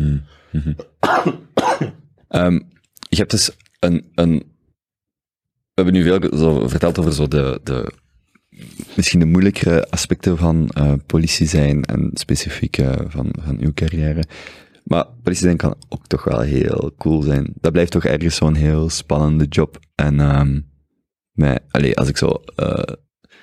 ik heb daar 10 mensen van het snelle responsteam gemeld. Maar ergens is dat ook wel cool als je zo'n dikke Audi of een politiewagen zo gewoon ziet voorbij vlammen aan weet ik welke snelheid. En dat je zo toch denkt van, er is wel altijd zo... spanning of zo, en ik neem aan dat dat bij ook gewoon zo was, dat dat ook wel gewoon heel coole hoogtepunten heeft. Ja, uw achtervolgingen zijn wel, dat is echt, je moet daar niet flauw over doen, dat is wel heel intens als je blauw lichten opzet en mocht vlammen in een achtervolging. Natuurlijk altijd super veilig proberen te zijn, maar ja, dat is niet zonder risico, maar dat is wel heel, dat is heel intens. Nou, de zoveelste achtervolging is wel de zoveelste. Die spanning gaat er ook wel een beetje uit. Kun je de VR nadoen? Of moet je echt al eens achter een stuur zitten en gewoon plankgas geven? Ja, dat is wel heel cool om dat te doen. Ja. Heb jij eigenlijk ooit, want dat vraag ik me ook af, heb jij ooit je wapen moeten trekken of moeten schieten? Ik weet zelfs niet of je daar publiek over kunt praten, maar ik kan me wel voorstellen dat zo cool tussen aanhalingstekens lijkt, totdat je het effectief moet doen en dat je dan wel even zo, oh shit, ik ga effectief een kogel afvuren of meerdere. Ik kan daar niet te veel op ingaan, en ik wil daar ook niet te veel op ingaan, maar ik heb dat wel moeten doen, meerdere keer mijn wapen moeten trekken, maar ik heb altijd een haatliefde gehad met wapens. Ik vond dat tijdens de opleiding totaal niet leuk om te gaan schieten. Veel mensen zullen misschien wel raar vinden van, schieten dat is toch leuk, maar ik had zoiets van, als ik een verhaal hoor van mijn moeder, hoe de oorlog in Libanon en wapens, ik had zoiets van, ik vind de stem veel belangrijker om te gebruiken in dialoog. En oké, tegen een terrorist moet je niet beginnen babbelen, die met een Kalashnikov staat te schieten. En dan is het goed om gespecialiseerde... Hallo. Ja, dan is het goed om gespecialiseerde mensen te hebben die heel goed kunnen neutraliseren. Maar ik ben dat niet. Ik vond dat nooit leuk om te schieten. Ik wist gewoon, dat is een deel van de job en dat hoort erbij en ik zal mijn best doen. En dat heb ik ook gedaan. Maar ik heb daar nooit voor... Voor mij mocht dat wapen ook gewoon thuis blijven. Of in de combi of zo. Ik ik denk dat je elke shift, als je zou willen vechten, dat dat kon. Als je bij de politie werkt. Dat kon elke keer. En er zijn collega's, ex-collega's van mij die dat deden. Die daar vaak conflict hadden en daar op zich geen probleem mee hadden. Maar ik niet. Ik heb bijna nooit conflict gehad. Dus op zich, dat wapen, oké, dat klinkt wel spannend, maar daar komt niks goed van. Daar komt eigenlijk niks goed van, tenzij het gaat om extreme situaties om jezelf of anderen te verdedigen. Ja, ik kan me dat niet voorstellen. Als gaan zo... ik weet niet meer hoe het kindje heet, maar waar dat dan geschoten wordt op een achtervolging en blijkt dat daar een kind in de bestelwagen of zo, die dan overlijdt. De Mauda, inderdaad. Ja, voilà. Ik denk ook... Los, want ik ken de details van zo'n zaak ook niet, maar dat is gewoon... dat zijn gewoon heel tragische situaties waar dat iedereen waarschijnlijk een beetje gelijk heeft en een beetje ongelijk. Ik weet de details van deze zaak niet, maar ik kan mij voorstellen, gelijk een stukje het filmpje waar ik het net over had. Op een bepaald moment moet je iemand tegen de grond werken of moet je die hand boeien, want dat is je job. En als die dan toevallig verkeerd neerkomt, breekt hij zijn nek, bij wijze van spreken. Ja. En dan zit je daar en dan is iemand voor de rest van zijn leven heel moeilijk. Ja. Je hebt ook... Wilt je eigenlijk het verhaal vertellen hoe dat je hier in België geëindigd bent? Allee, begonnen bent? Dat is vooral bij mijn moeder. De basis ligt vooral bij mijn moeder, die daar vanuit Libanon gevlucht is, om het zo te zeggen. Ik zou echt vluchtelingen. Politieke, hoe heet dat dan? Politieke vluchtelingen, geen economische. Ik denk voor de oorlog. Ja, allebei. Dat was oorlog, maar ja, dat is ook economisch, want ja, je kunt daar bijna niet overleven. En het feit is, mijn moeder zit ook in een rolstoel, die heeft polio gekregen op jonge leeftijd. Die was ongeveer 1,5 jaar oud. En de polio, ja, dat is op zich, nu is dat volgens mij uit de wereld. Volgens mij is dat officieel geen wereldziekte meer, sinds een paar jaar. Want daar worden wij ook, denk ik, gevaccineerd. Ja, dus die vaccinaties gebeuren nu structureel bij iedereen, maar in oorlogsperiode is dat niet. Er was geen vaccinatie. Op dat moment is mijn moeder niet gevaccineerd, net als vele Libanezen niet. En dat zit in de lucht en dat verspreidt zich. En mijn moeder heeft dan polio gekregen, net als veel mensen uit haar buurt. Dus in haar flatgebouw, in het appartement waar zij woonde en haar buren, en ook polio bijvoorbeeld. Dus dat is... Ja, dat zorgt er echt voor dat mensen ziek worden, krijgen verlamming. Dat is eigenlijk een soort van kinderverlamming. En die kinderverlamming die kan zich op verschillende manieren uiten. Bij sommige mensen is dat een volledige verlamming, bij andere mensen is dat een gedeeltelijke verlamming. En bij mijn moeder is dat een gedeeltelijke verlamming, die is voor de helft verlamd. Dus eigenlijk het bovenste stuk van het lichaam is normaal. Maar natuurlijk, als je heel je leven in een rolstoel zit, in een land waarbij dan niks aangepast is, aan de rolstoel is het gewoon onmogelijk om daar te overleven. Dat gaat bijna niet. Alles komt op de familie terecht en je kunt dat niet gewoon even naar de bakker. Alhoewel mijn moeder wel zelfstandig was en wel met een aangepaste auto kon rondrijden, dus die kon daar wel zo schakelen met haar handen en zo, dus dat is wel heel mooi om, als hij daarover vertelt, had hij wel zo'n vrijheid. Dus dat is wel heel mooi om te horen, maar na een tijd, ja, je zit in een rolstoel en dat heeft een impact op je...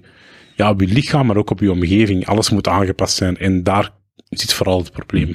Want woonde zij ook in Beiroet dan in de hoofdstad? Of ergens, ergens daarbuiten? Ik ken ook, merk ik net, behalve Beiroet, bijna geen andere Libanese stad. Maar van waar was zij? Of van waar woonde uw familie? Ja, in Beiroet is inderdaad de hoofdstad. En Libanon is 3 keer zo klein als België. Maar heeft een groot stuk zo gebergtes. Dus je hebt heel mooie buurt in Libanon, maar de meeste situeren zich wel in de hoofdstad. Maar je hebt daar Tripoli bijvoorbeeld, een heel bekende stad. Ik denk dat er niet zoveel bekende steden zijn in Libanon, maar heel, heel mooie steden, absoluut. Een van mijn favoriete auteurs is Taleb, en die is ook Libanees. En... schrijft daar vaak over, ook in zijn boeken komt Libanon vaak naar boven en dan echt de periode tot, ik denk, de jaren 70, 80, waar dat het eigenlijk 1000 jaar relatief kalm met het Zwitserland van de regio. En dan ineens de burgeroorlog die ontstaat en de spanningen die oplopen na eeuwenlang, eigenlijk relatief veel rust en waar een land eigenlijk verbeter me als ik fout zit, eigenlijk op een paar decennia gewoon volledig in elkaar stort omwille van politieke, maar vooral religieuze conflicten. Maar als hij het land beschrijft, dat je echt denkt van wow, daar zou ik heel graag eens een maand rondtrekken, een maand leren kennen. Ja. Een van die landen die eigenlijk gewoon, denk ik, door veel mensen een beetje worden samengegooid als daar ergens in het Midden-Oosten, maar als je er effectief bent, en je denkt van, amai, dat is wel echt heel cool cultureel, en het is natuurlijk iets heel anders dan Marokko, waar ik onlangs was, maar de ja, maat... Je dat niet vergelijken. Nee, maar de mate waarin ik verrast was, positief verrast, door misschien het beeld wat je hebt, wat je opnieuw die vooroordelen die je hebt, en dan de realiteit, dat je echt denkt, wow. En als je bijvoorbeeld zo foto's ziet van, ja, onlangs zag ik iets van Iran voorbij komen, de jaren 60, 70, zo van die oude foto's waar vrouwen... Dat is charmant, hè? Ja, niet gesluierd, open benen, mannen en vrouwen in bepaalde vrijheid, gelijk dat wij die hier in het Westen ook kennen. En dan natuurlijk de teloorgang daarvan, of de verstrenging. Maar dat zijn geen derde wereld achterlijke gebieden. Integendeel, daar is zoveel cultuur, zoveel geschiedenis. En ja, die reden lijkt me dat heel cool. Om een land zoals Libanon veel beter te leren kennen... ongeacht het feit dat gewoon de laatste decennia daar veel moeilijker is. Of... Ja, het zou heel fijn zijn om daar eens naartoe te gaan. Je hebt onlangs dat programma, ik denk dat dat een paar jaar geleden is uitgezonden, voor Sergio en Axel, Sergio Herman en Axel Dazelij, die gaan zo verschillende steden af, zo culinair ontmoeten. Libanon zit er ook tussen, dat is echt een heel fijne aflevering om te zien. Okay. Ja, dat is echt heel tof. Maar gewoon ook het feit dat... ja, mensen willen niet dat jij betaalt, bijvoorbeeld. Gewoon omdat alles zo vanuit zo dat menselijke iets van... Ja, zo heel warm. Iedereen is daar zo altijd positief, want heb je zoveel miserie. Elektriciteit valt daar om de zoveel uur uit. Al jaren en dag. Er is geen elektriciteitscentrales. Die hebben economisch super moeilijk. Altijd in oorlog geleefd. Allee, dat land, daar zitten veel problemen. Maar ondanks dat wordt daar dus... Ja, die zitten daar dus om. Die copingstrategie is eigenlijk heel interessant, want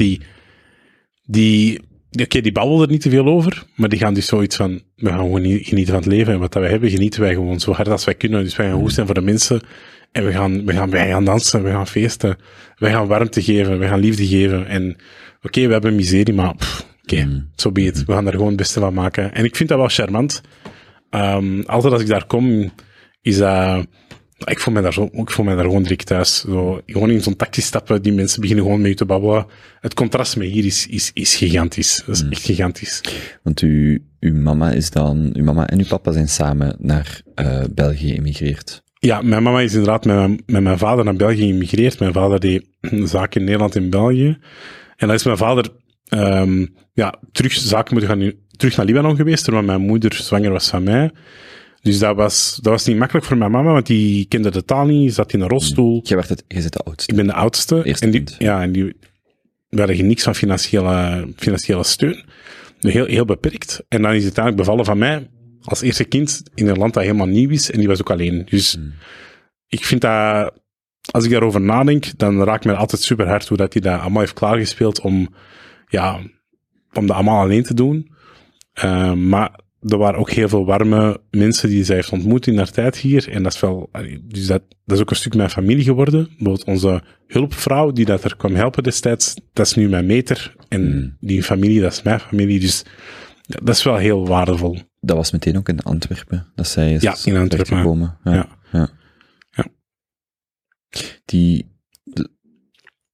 Dus dan zit jij geboren, uw broer, en voor haar... Want ik weet niet in welke mate dat je daar maar over praat, of kunt praten, of dat weet. Maar dat is inderdaad en anderstalig, en rolstoel, en uw man die in het buitenland zit, en jonge kinderen. Zo, ik heb uw mama een paar keer mogen ontmoeten, altijd zo super positief en vriendelijk, maar je vergeet inderdaad, of je staat er zo niet meer bij stil van... Elk van die dingen individueel in een mensenleven is al zwaar, laat staan, of is al zeer consequentieel, laat staan dat je ze allemaal hebt, terwijl dat je dat er...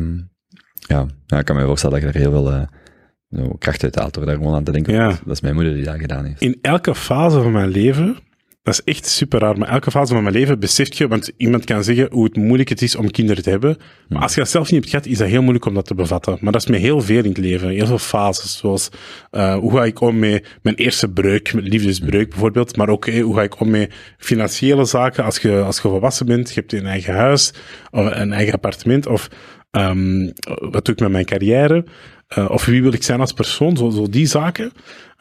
Elke keer denk ik aan mijn moeder, denk ik van, oeh, in godsnaam heeft hij dat klaargekregen om 2 kinderen, en dan met alle aspecten en factoren die jij net hebt opgezond, om dat allemaal eigenlijk tot een goed eind te brengen. En ik wil niet zeggen dat het met mij allemaal goed is gekomen, want, maar ik denk het wel. Hè?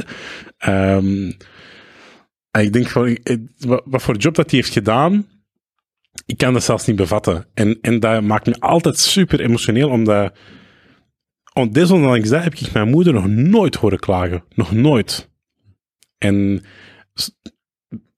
die heeft haar eigen die taal geleerd. Die heeft Nederlands geleerd door elke dag familie te zien. Mm. Zo heeft zij Nederlands geleerd. En dan denk ik, maar die spreekt perfect Nederlands nu. En dat is gewoon... Ik vind dat zelfs schattig. Ik vind dat zalig om dat te zien, hoe dat hij dat allemaal heeft gedaan. En dan denk ik, als ik problemen heb, dan relativeer ik gewoon door aan mijn moeder te denken. En dat is iets... Ja, dat is iets heel intens, want denk ik gewoon, als zij dat kan, dan moet ik dat ook kunnen. En dat van mij is maar een peulenschil. Ik heb mijn land nog niet eens verlaten vanuit oorlog om iets anders op te bouwen. Ik heb het eigenlijk, wij hebben het relatief goed. Dus het kan altijd erger. En oké, dat relativeren is misschien altijd het beste. Want het is soms ook goed om te zeggen, van ik heb het moeilijk en ik mag het ook moeilijk hebben. Maar om daar zo altijd zo toch die positieve draai op het einde aan te geven, vind ik echt een heel waardevolle bijdrage. En ik denk dat hem echt heeft gevormd tot wie dat ik nu ben. En als je dan die jaren, hoe aanwezig was uw vader nog? Zat hij veel in Libanon? Was hij regelmatig hier? Want dat denk ik zelfs niet dat ik u dat ooit heb gevraagd. Of dat weet ik niet zo. Nee, maar het probleem is dat ik zelf weinig van mijn vader af weet, omdat die zat dan lang in Libanon, heeft dan terug naar België gekomen, had dan geen papieren, was dan eigenlijk een heel gedoe. En uiteindelijk heeft hij kanker gekregen, of is hij snel ziek geworden, terwijl ik jong was, en heeft eigenlijk lang afgezien. Dus als ik aan mijn vader terugdenk, dan zijn dat vooral momenten dat hij chemo heeft gehad, of pijn heeft gehad, in het ziekenhuis lag, of thuis in de zetel. Maar wel in België, of was hij in Libanon? Nee, in België. In België, ja. En die is dan uiteindelijk gestorven toen ik 15 was. Dus, ja, mijn herinneringen zijn vrij beperkt. Eigenlijk het moment dat ik net wou beginnen, of dat ik net begon te puberen, of wou beginnen te puberen, is hij net overleden. En dat is een cruciaal moment in mijn leven, omdat ik dan op dat moment ook helemaal zoiets had van, oké, ik heb geen vaderfiguur, ik heb een moederfiguur die zowel mama als papa is. Wat dat mij heel zacht heeft gemaakt als persoon, zo heel erg zo dat empathische en zo, dat warme mama gevoel, dat heb ik heel hard in mij.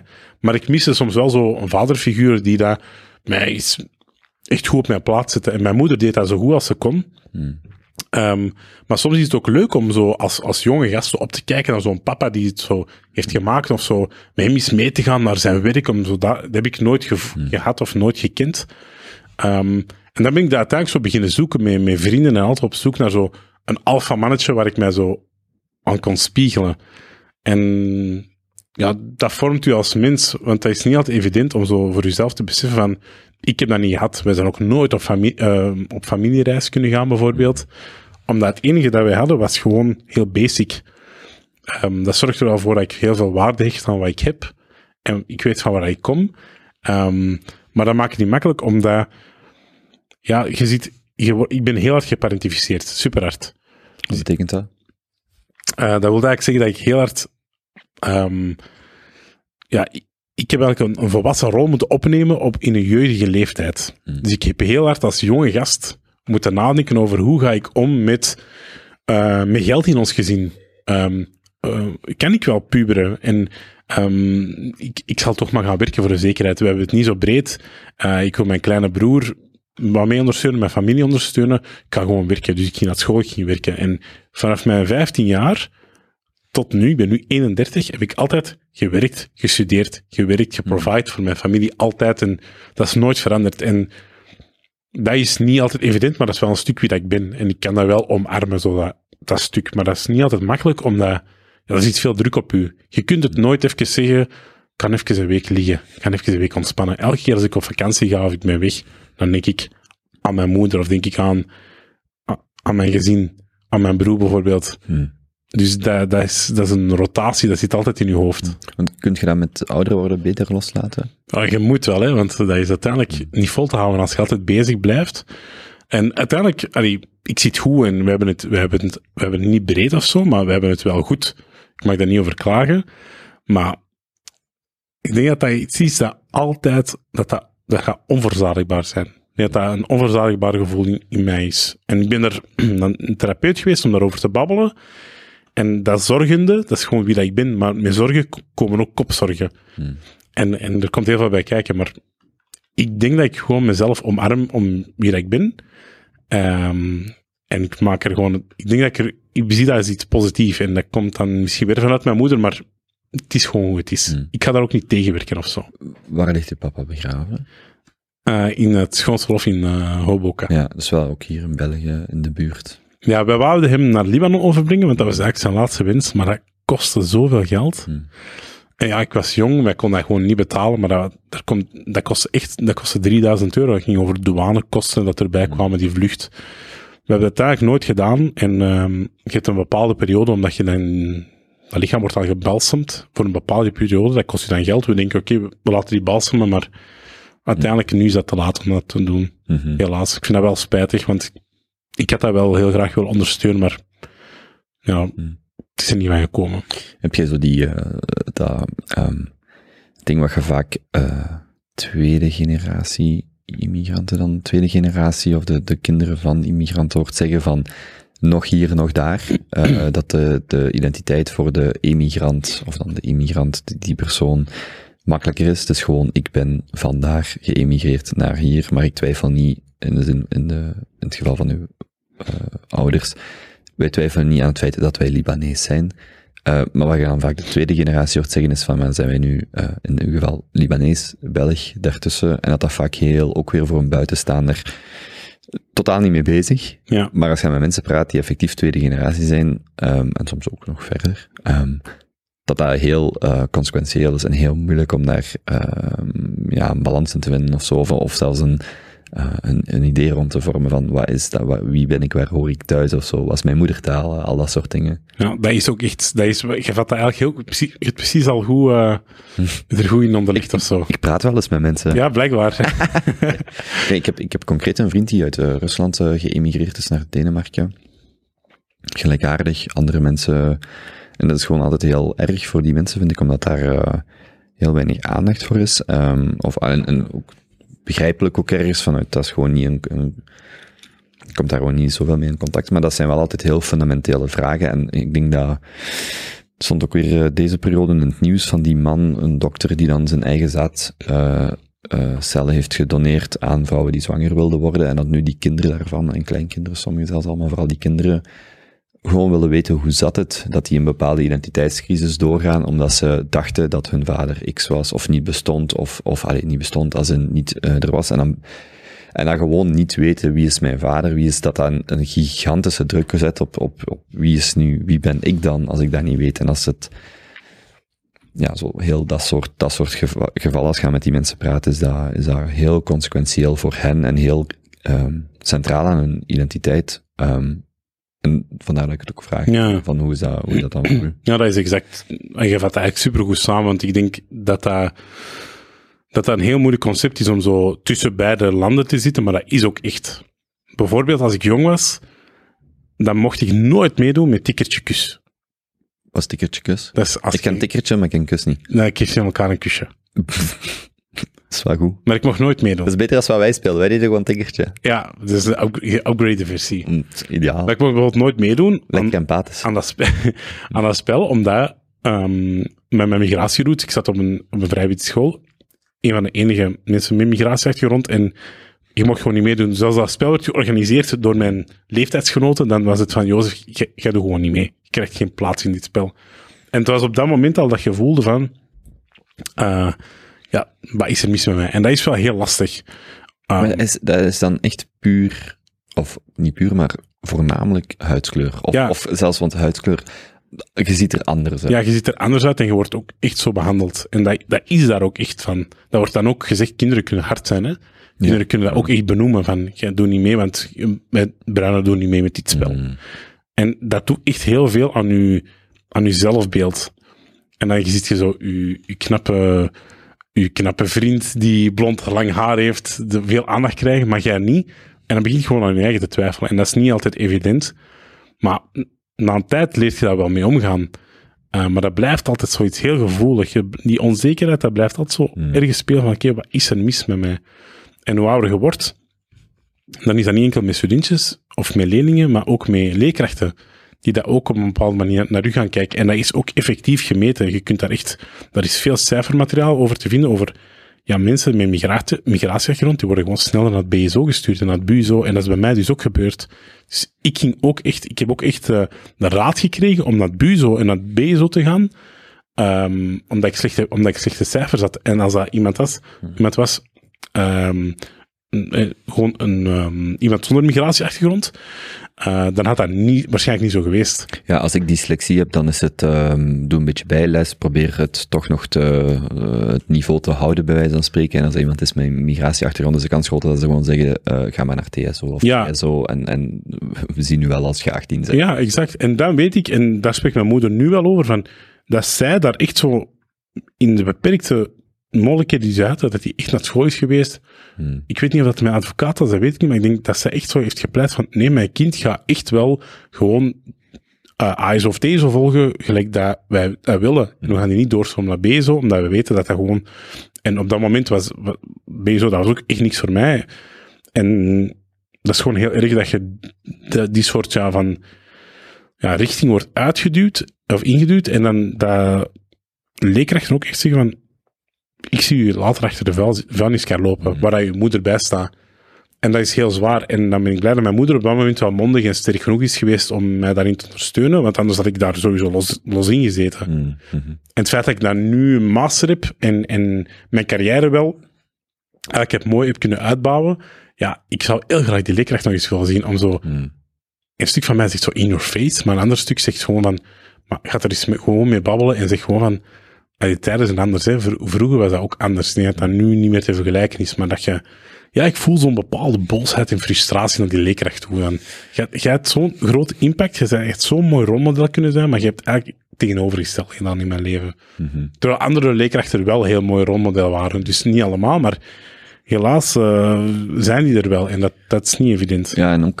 ik denk dat veel kinderen, inclusief ikzelf, wel eens van bepaalde leerkrachten die dan achteraf gewoon, vind ik, onverantwoord zijn, bepaalde dingen te horen krijgen, zoals van u gaat er nooit iets komen, enzovoort en zo verder. Maar bij mij, omdat ik in het geheel pas, komt dat niet zo hard binnen, of komt dat anders binnen dan iemand waar dat je voor een zeer specifieke, zichtbare kwaliteit, en dat kan ook bijvoorbeeld homoseksualiteit zijn. Ja, absoluut. Een aantal dingen waar dat je... die heel merkbaar zijn en waar dat altijd uw anders zijn of zeer gemakkelijk uw anders zijn op wordt vastgepind. Je gaat naar het BSO, niet omdat je wat achterstand hebt en omdat je misschien wat moet bijwerken, maar we verwachten niet meer van u. Ja. Terwijl dat zo'n dingen zal ik ook wel eens gehoord hebben van u komt er nooit iets als je u niet herpakt, maar er zat wel impliciet in, je kunt u nog herpakken. Ja, zo, dat soort er was dingen. Nog een beetje hoop. Ja, voilà, terwijl misschien is hetzelfde van, je gaat er niet raken, dus ga maar al, want wat herpakken, zo aan de hand van uw huidskleur of aan de hand van uw geaardheid of ouders of whatever, je gaat er toch niet raken, terwijl dat eigenlijk totaal niet, terwijl dat het kind daar...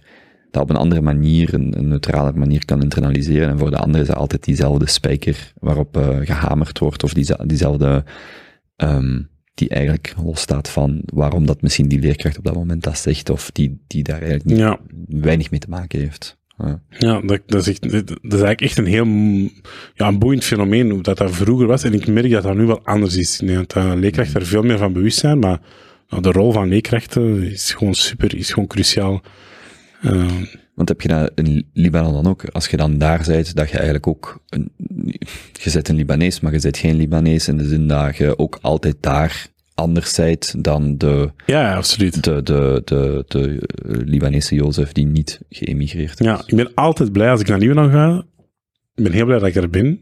Ik ben na 3 weken ook heel blij dat ik terug naar Antwerpen mag. Omdat ik... voor mij ook thuis, dus dat is heel fijn om zo terug even zo, terug te kunnen aarden, en ik aard toch wel thuis. En als ik denk, is dat ook in het Nederlands, maar als mijn moeder wel denkt, is dat in het Arabisch. Als die bidt, is dat in het Arabisch. Dus daar zit sowieso meer connectie met Libanon.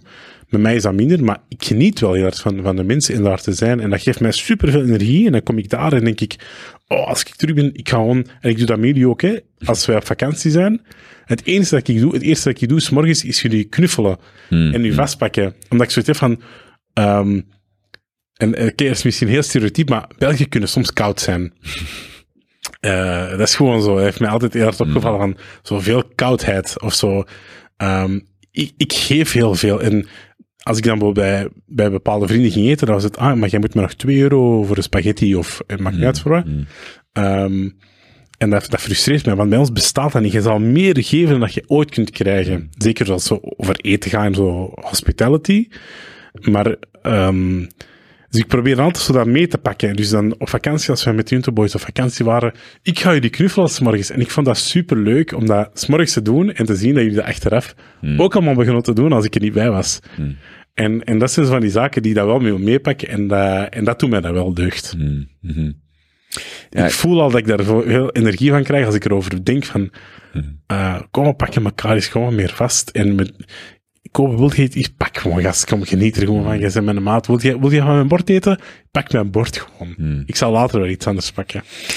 Ja, en die culturele verschillen zijn heel merkbaar, of gewoon heel verschillend. Heel, als ik in Brazilië woonde, zag je ook dingen waarvan dat je terugkomt en denkt, amai, waarom doen we dat onder andere veel meer fysiek contact, waarom doen we dat niet zo, waarom... Zo zitten wij zoveel te piekeren over kleine dingen die eigenlijk amper... Ik was een podcast met Ilja Leonard Pfeijffer aan het luisteren, die dan ondertussen in Genua, de Nederlander die in Genua woont al een paar jaar. En die zei ook zo, lichtjes provocerend, maar hij zei van, in Nederland, we hebben geen problemen. Als ik in Italië mijn deur uitstap, daar zijn problemen. Stromend water, drinkwater, et cetera, et cetera. Hij zegt, ik ben hier 2 weken aan het rondreizen, ik ben geen enkel probleem tegengekomen. Nu, uiteraard, dat is niet... 100% waar, maar er is wel die gewoon dat verschil van je creëert problemen en als je in goede omstandigheden zit, dan vind je altijd wel problemen bij dingen die niet goed gaan en als je dan, en dat is misschien ook waarom het wel moeilijk is om je, wat je zegt van je mama, om te vergelijken. Ja, er is ook een bepaalde noodzaak die ervoor zorgt dat je veel creatiever wordt en dat je ook een veel duidelijke hiërarchie hebt in type problemen, een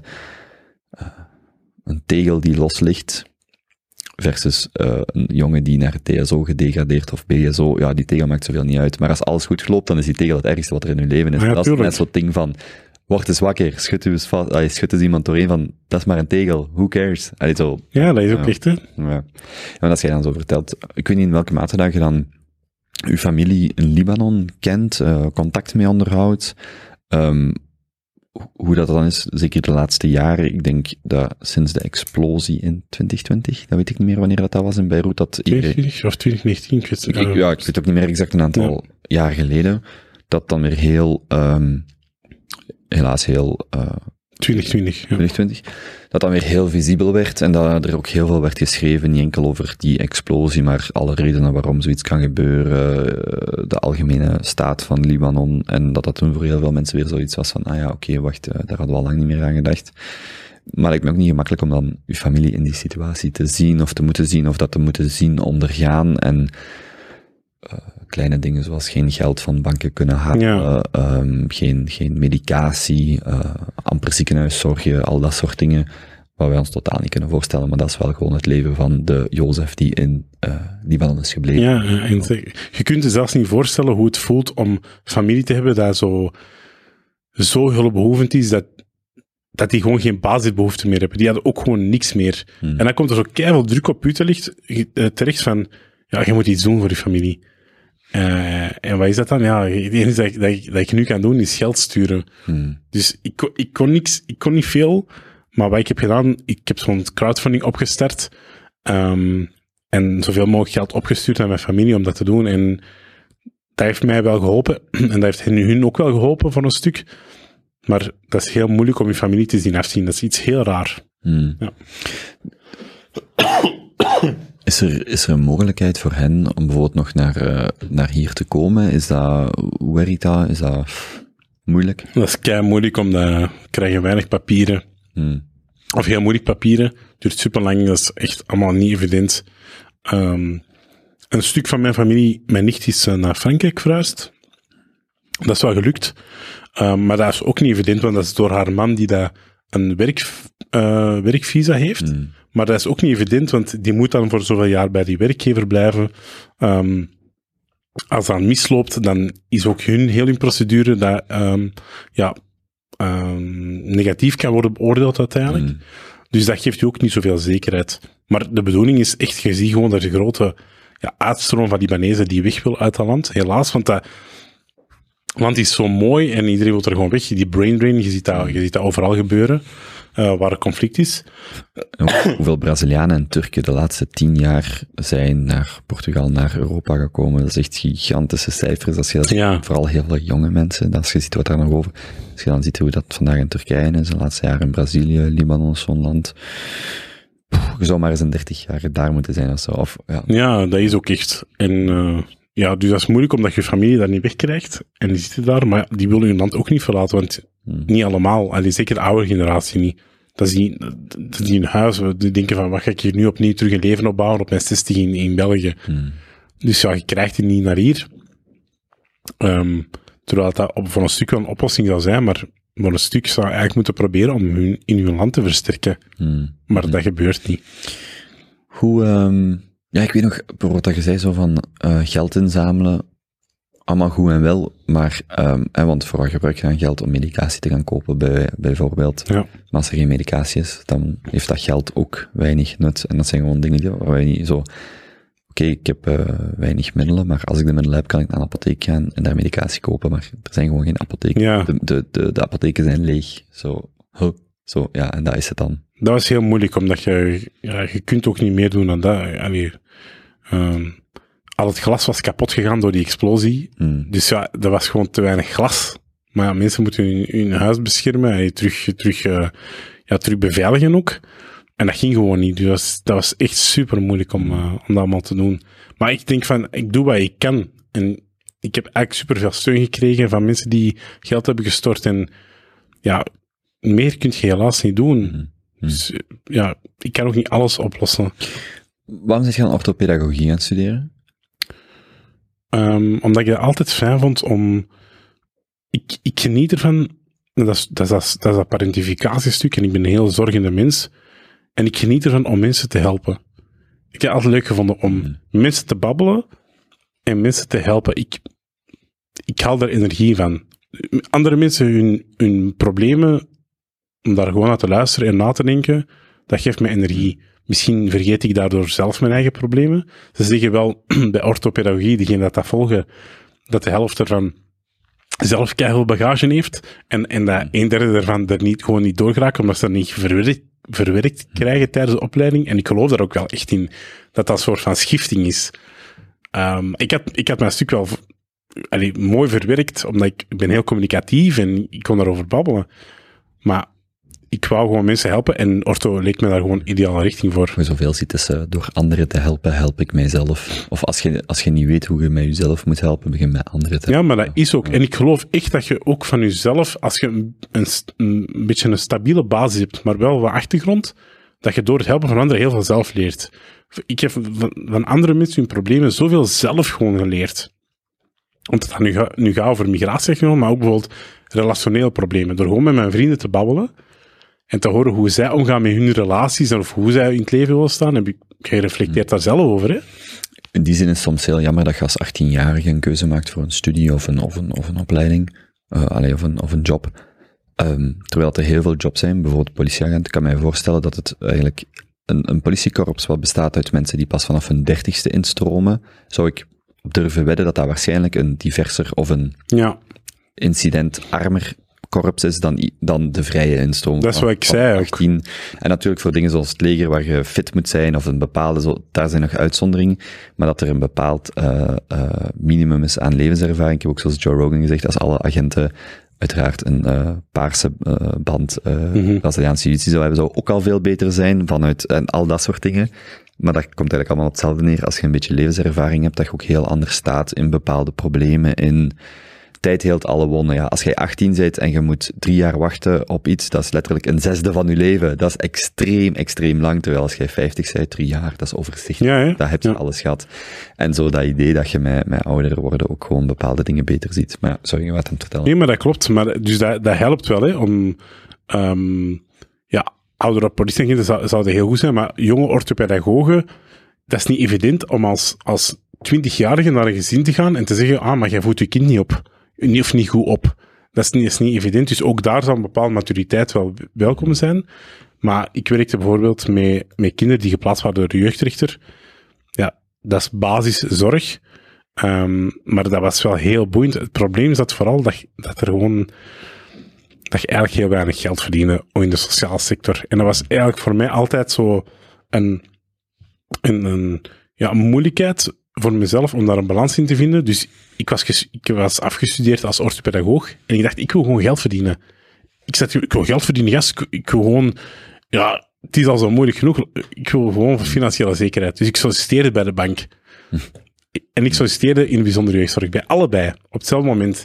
Omdat ik zoiets had van, oké, ik heb ortho gestudeerd, misschien moet ik daarin verder gaan, maar langs de andere kant, ik wil ook gewoon geld. Bij de bank, bankbediende... Een commercieel adviseur. Commercieel adviseur. Bij de bank. Ja. En, verkoper. Ja, een soort van verkoper, maar wel een bankfunctie. En ik dacht, ik zit in een banksector, ik kan daarin doorgroeien, misschien kan ik wel... En orthopedagogie is een bachelor. Ja, is een bachelor, inderdaad. Ja, ja. Maar dus voor die functie bij de bank had je een bachelor nodig. Ja, ja. Maar een willekeurige bachelor. Dus ik solliciteerde bij de bank en ik was keihard slecht in wiskunde, maar ik heb dyscalculie altijd gehad en ben er echt niet goed in. Maar dat was een online test waar je zo abstract en numeriek een oefening moest doen. Ik ben daar niet goed in, maar mijn broer is architect en hij is altijd goed geweest in wiskunde, dus ik heb hem die test laten doen. In mijn plaats. Die heeft dat gedaan, die test, online. Ik had een vrij hoge score. Dus ik mocht dan uiteindelijk doorgaan naar Brussel, naar de sollicitaties. Dus ik kom eraan en we moesten die test opnieuw doen. Om te checken of dat geldig was. Dus ik doe die test opnieuw. Ja, ik krijg daar keihard stress. Ik denk van, nee, waar heb ik mijn eigen weer in beland? Dus ja, die test is kei slecht. En die psycholoog komt naar mij en zegt van, ja, Jozef, we merken een significant verschil op in die testen. En ik zeg, ja, mevrouw, sorry, ik ben kei gestrest en het gaat me niet goed af vandaag en zo. Uiteindelijk hebben ze mij de kans gegeven om daar toch mee te doen aan de sollicitaties. Dus we zaten in zo'n grote zetel, zo'n grote Chesterfield, zo. Echt een dikke zetel in de sociale sector. Toen ik solliciteerde, moest ik op zo'n barkruk een interview doen, dus het contrast was al gigantisch. En zo'n Chesterfield, en zaten allemaal mensen, en ik vroeg aan hun van, oké, wat heb je allemaal gestudeerd, wat is je achtergrond? En iedereen had zo financiën, verzekeringswezen, boekhouding en zo, allemaal van die, ja, echt technische financiële sectoren. En ik zat daar als enigste met mijn ortho. En ik was net afgestudeerd, ik was 22 jaar. En ik zat er en ik kon maar... Het enige dat ik kon, dat ik uit mijn studie heb gehaald, is werken op maat van mensen. Werken op maat van mensen en mijn hulp vragen. Dat was het enige dat ik kon. Dus ik zat daar en we moesten een soort van assessment doen. En we kregen zo'n contract voor ons geschoteld. Hier, probeer aan dit koppeltje deze waarborgen probeert allemaal zo uit te werken of te verkopen. En in plaats van dat je dus begon, gelijk iedereen, want je kon de rest ook volgen van ja mevrouw, we hebben deze lening, 2% voor u is interessant, of dit is interessant. Ik deed dat niet. Ik deed heel bewust zo een beetje arrogant van, ik kreeg dat zo opzij. En ik zei van, waarmee kan ik u helpen? Waar ligt jullie nood als gezin? Zo heel ostentatief zo zeggen van, wat is je hulpvraag? En dat werkte. En dat was super fijn, want iedereen... voor de rest, ik verkocht die leningen niet per se beter of zo, maar iedereen viel af met die rondes en ik mocht blijven. En op het einde van de dag kreeg ik een contract. Omdat die net dat menselijke zo interessant vonden. En dus dat deed mij deugd. Ik vond dat heel fijn. Dat was ook wel erkenning voor mij als persoon. En toen wist ik, als orthopedagoog kun je dus perfect bij de bank gaan werken. En ik kreeg een contract voorgeschoteld, 2000 euro netto op dat moment. Was eigenlijk superveel. En een bedrijfswagen. Dus dat ja, voordelen. Of ik moest voor die 1500 euro gaan in de sociale sector. Uiteindelijk ging ik naar huis. Ik mocht er 3 dagen over slapen, maar het was eigenlijk rap. Je weet het antwoord al. Ik ben dan uiteindelijk in de sociale sector geëindigd, gewoon omdat ik voelde van mijn hart ligt daar toch. Dus helaas, maar ja, ik vond dat wel, ik vind dat een interessante ervaring, omdat ik dat ook aan mijn leerlingen altijd doorgeef van, je kunt overal terecht als je maar met mensen werkt. Dus ja, ik weet niet hoe ik erop ben gekomen, maar ik vond dat wel fijn om mee te geven. Ja, want heb je daar eigenlijk ooit spijt van? Dat je denkt van, moest ik teruggaan, ik zou toch mogelijk zo overwegen. Nee, want ik ben eigenlijk echt een keislechte student geweest. En het goede bij ortho was dat heel praktijk was. Heel veel zo kleine groepen, mondelingen, examens. Ik denk als ik rechten had gestudeerd, want ik ben altijd echt goed geweest in zo de wetgeving, dat interesseert mij wel, maar als dat te droog was, dan ging dat niet lukken. Ja. Ja. Zeker op dat moment. En zeker als je ook veel, of ik spreek nu misschien meer voor mezelf, maar als je grote blokken kennis moest instuderen, moeilijk. Maar als je dat kon toepassen in een concrete setting of in een concreet gesprek, of als je kon een trechter zijn voor de droge papierkennis naar een concrete situatie, dan was dat heel anders. Ik had een vraag, maar ik ben het even kwijt. Ja, ik heb er ondertussen nog een master bij gedaan. Ja, dus men... ook zoiets dat ik denk, een tijdje geleden in de douche stond. En ik moest ineens denken van, is er gewoon een master aan bij doen? Zo vanuit, wacht, dat is helemaal niet zo. En ook omdat je zei dat wel, hè, van ik ben mijn master aan het bijdoen, criminologie aan het behalen. En ook gewoon zo, je staat er totaal niet bij stil. En dan denk je ineens van, die is een master aan het bijstuderen. En dan was dan ook een stukje COVID, of zo bij veel online, dat je zei, dat ik echt dacht van, hoe doet hem het zelfs? Of hoe... Maar uiteindelijk wel, je doet dat ook wel. Dat vind ik ook wel allemaal heel cool, dat je zo... Ja. Het is zo het zijn zoveel verschillende dingen door elkaar, maar dat je dat ook gewoon... Dat ik denk, want ik overweeg ook zelf terug om te gaan studeren, en dan denk je, maar... Ja, ik bedoel, doe het dan maar, hè. Ja, dat is waar. En het is allemaal niet zo... Ja, niet zo vanzelfsprekend. Dan begint je te denken, van, dat is allemaal niet zo vanzelfsprekend. Dat lijkt van op een afstand normaal. Iemand zegt, ik doe een master erbij, je haalt dat en dat. Maar zo, dat is helemaal niet zo van. Ik denk wel dat dat van een stuk vanzelfsprekend is, als je een goede thuissituatie hebt en na je bachelor doorstroomt dan een schakeljaar en een masterjaar toe. Ik denk dat... Ik heb het als werkstudent, sorry. Ik bedoel, als je als voltijdswerk hebt. Dus ik denk als reguliere student, dagstudent, is dat ideaal. Want je zit in een rotatiesysteem, je bent mee... En je moet niet denken aan werken. Je gaat zelfs naar huis, je eten staat klaar en gestudeerd. Er is ondersteuning, een standaard traject of een modeltraject. Dan is een master halen, op zich, dat is ook moeilijk. Chapeau, dat is niet evident. Maar daar zit die basis, is super veilig. En dat doe je misschien wel eens een jaar langer, omdat je het wat uitdenkt misschien, of omdat het wat moeilijk is om erin te komen, want het verschil tussen een master en bachelor is echt vrij groot. Zeker een toegepaste bachelor en een educatieve bachelor of een master, dat is echt een groot verschil. Maar als werkstudent is dat echt ik zou er zelfs niet eens opnieuw doen komen. Ik zou dat echt niet meer opnieuw doen, omdat dat zo moeilijk is om die combinatie van, ik moet gaan werken, heel een dag... En ik moet eigenlijk s'avonds nog eens van 6 uur tot 10 uur nog eens les volgen, na heel de nacht te hebben gewerkt. En zeker als je jong bent, want je werkt in het begin als je jong bent, je bent ambitieus, je werkt hard. Het is niet dat je op je 50 zo rustig je stabiele job al hebt. Of in mijn geval was dat niet. Dus ik moest dan ook nog eens daar gas geven. En een groot contrast met mijn bachelor. Dat was moeilijk. Het enige voordeel dat ik had, en waarom ik het wel zou aanraden, is omdat je veel praktijkvoorbeelden hebt. Dus alles wat ik eigenlijk zag in mijn master, kon ik linken aan, oké, dat werd de politie gezien, of dat heb ik in het leven al eens ervaren, of je redeneert op een andere manier. Dus je kunt heel veel praktisch wel linken, dat is wel een voordeel. Maar ik heb 5 jaar gedaan over een master, constant gestudeerd, en ik heb dat bij VUB gedaan. Ik moet wel zeggen dat ze daar echt keigoede berekening houden tussen zo werkstudenten, die echt zo rekening houden van, oké, weet je, je geraakt er iets niet omdat je werk uitloopt, dat is geen probleem, je mocht dat een week later indienen. Dus ook van docent tot docent, maar in het algemeen was dat wel vrij flexibel. Maar ik ben wel heel trots dat ik dat heb heel gehaald. Ik denk dat ik zelf nog altijd niet goed besef hoe. En iedereen dat ik ken, die master heeft gehaald als werkstudent, ik ga die gewoon de knuffel komen geven en gewoon zeggen, echt, ben ik kei trots op u. Waarom de master criminologie nog? Voor een stuk, omdat ik gewoon een master wou halen. Ik vond dat belangrijk, een master. Eerste Basja die een master haalt. Ja, uiteindelijk, mijn broer was mij voor, maar hij heeft als reguliere student gedaan, dus ik vind dat niet... Nee, chapeau voor hem ook zo, maar ik denk gewoon dat ik een master wou, en criminologie interesseert mij gewoon, interesseert mij enorm, dus die twee was eigenlijk een vrij logische keuze. Ja. Hoe gaat dat verder? Ik ga je niet vragen, tenzij dat je daarover wilt praten vandaag, kort of de nabije toekomst, maar wat zijn dingen die je mogelijke, ik zal maar vragen, carrièrepaden, dingen waar je wel naar uitkijkt, of wat je zo nog voor je ziet, waarvan je denkt, dat zegt mij wel iets, of dat is iets. Je hebt bij wijze van spreken een stukje nachtleven gehad, een stukje politie op in de straat, of hoe zeg je dat, on the ground, of een stukje het lesgeven en dergelijke, waar we trouwens nog niet zoveel over hebben gepraat. Hoe gaat dat verder?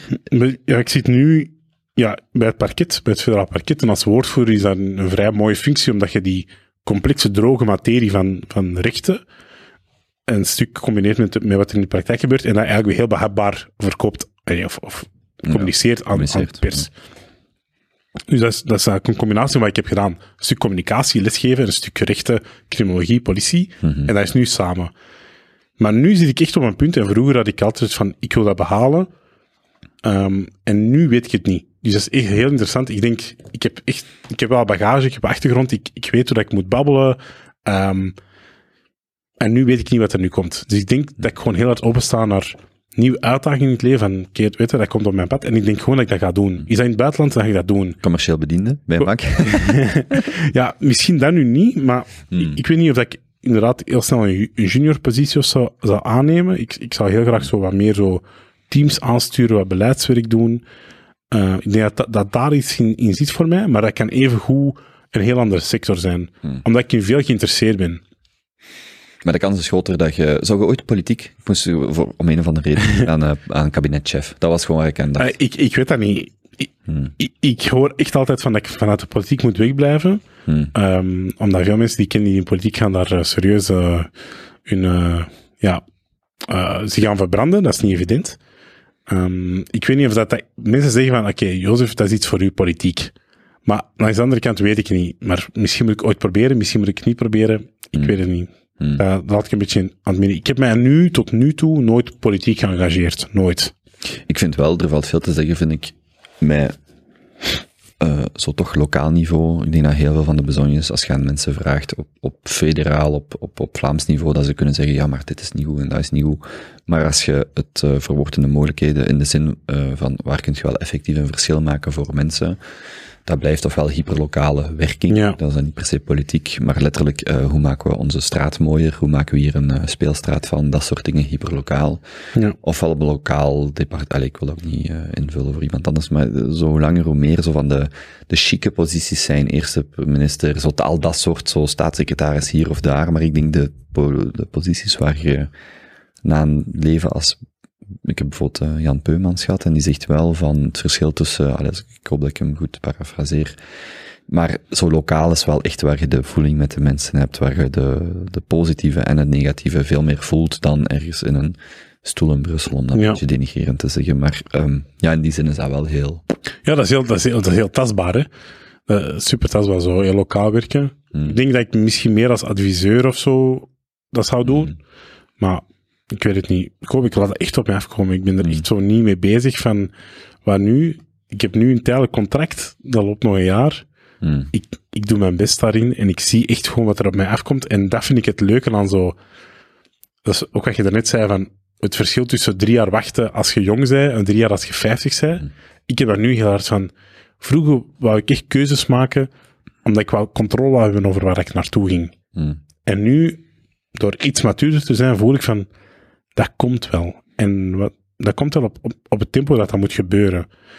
En, dus ik laat dat op me afkomen en ik heb geen haast en ik forceer mijn eigen ook niet. En dat geeft mij voor het eerst in mijn leven rust. Dat is de eerste keer.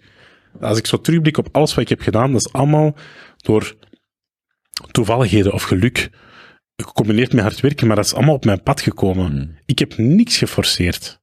Niks. En dat doet mij wel deugd. En ik denk dat dingen...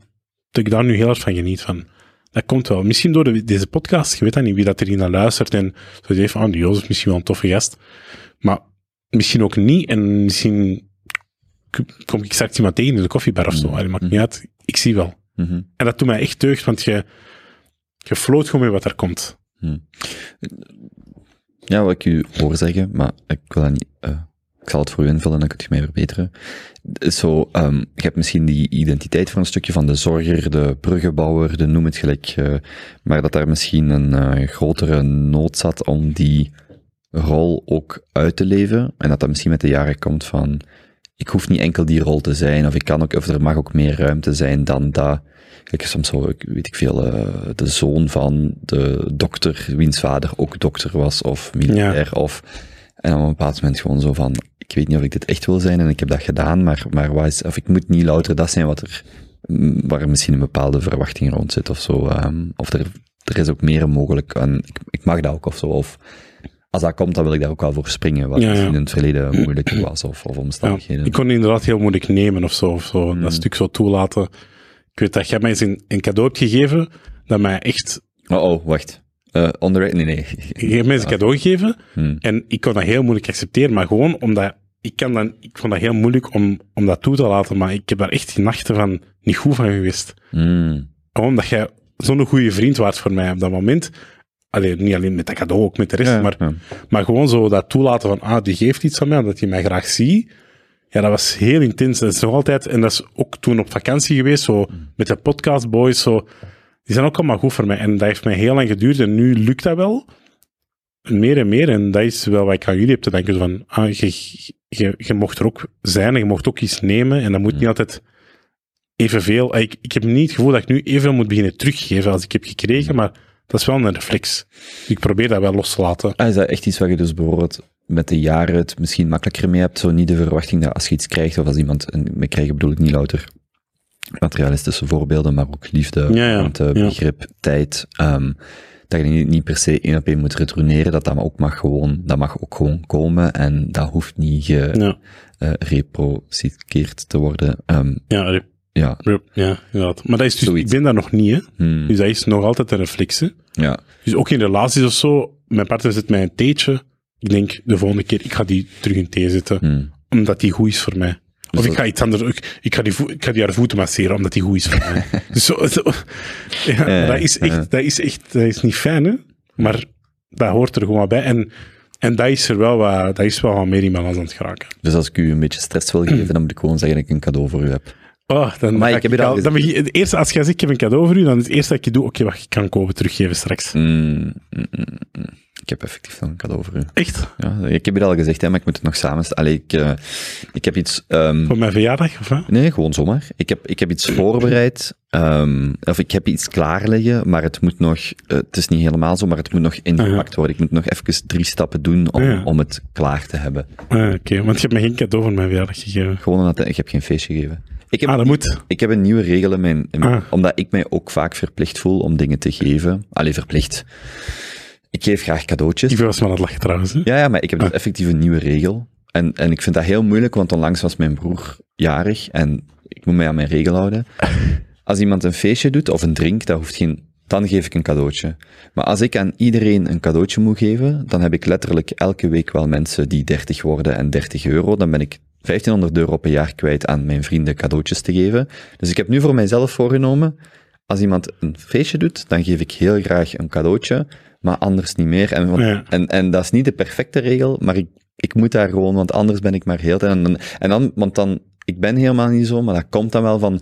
Dus wacht, ik heb de laatste 3 jaar telkens iets gegeven, die persoon komt niet naar mijn feestje, of die komt niet bij zijn, en dat wil ik niet, maar dat zit, als je niet oplet, zit dat er soms wel een beetje onder. En omdat ik iemand ben van... Niet zozeer van, ik geef aan iedereen hetzelfde.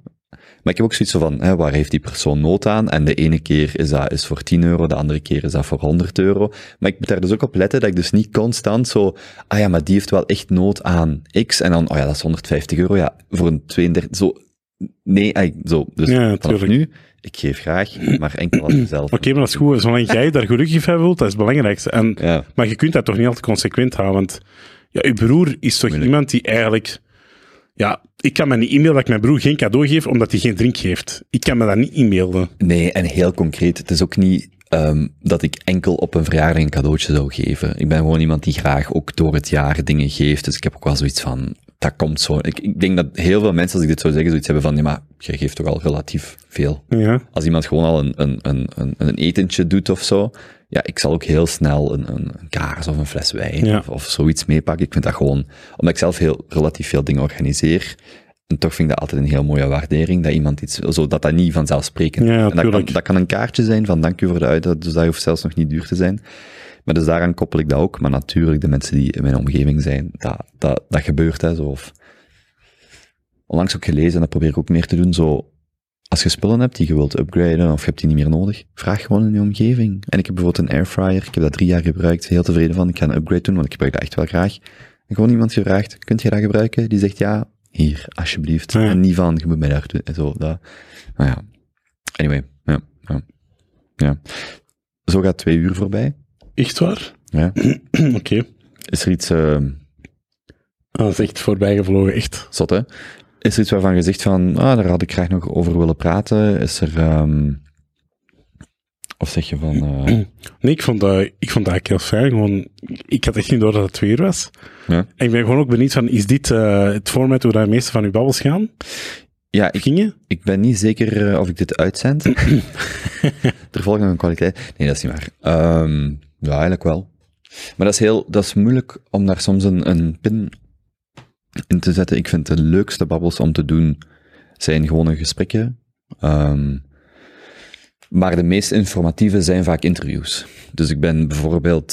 dus die babbel waar ik het net over had met Ilja Leonard Pfeijffer, ja. Dat was voor Trouw, de Nederlandse krant, waar dat een vriend van hem, dat is een columnist daar, hem interviewt over het feit dat hij niet drinkt al een 5-tal jaar, op dat moment. En je hoort dat dat vrienden zijn, dat die elkaar off the record kunnen kennen. En op een bepaald moment, en dat vind ik dan heel sterk, of heel menselijk... Het is heel duidelijk dat Ilja als de grote Ilja Leonard Pfeijffer wordt geïnterviewd.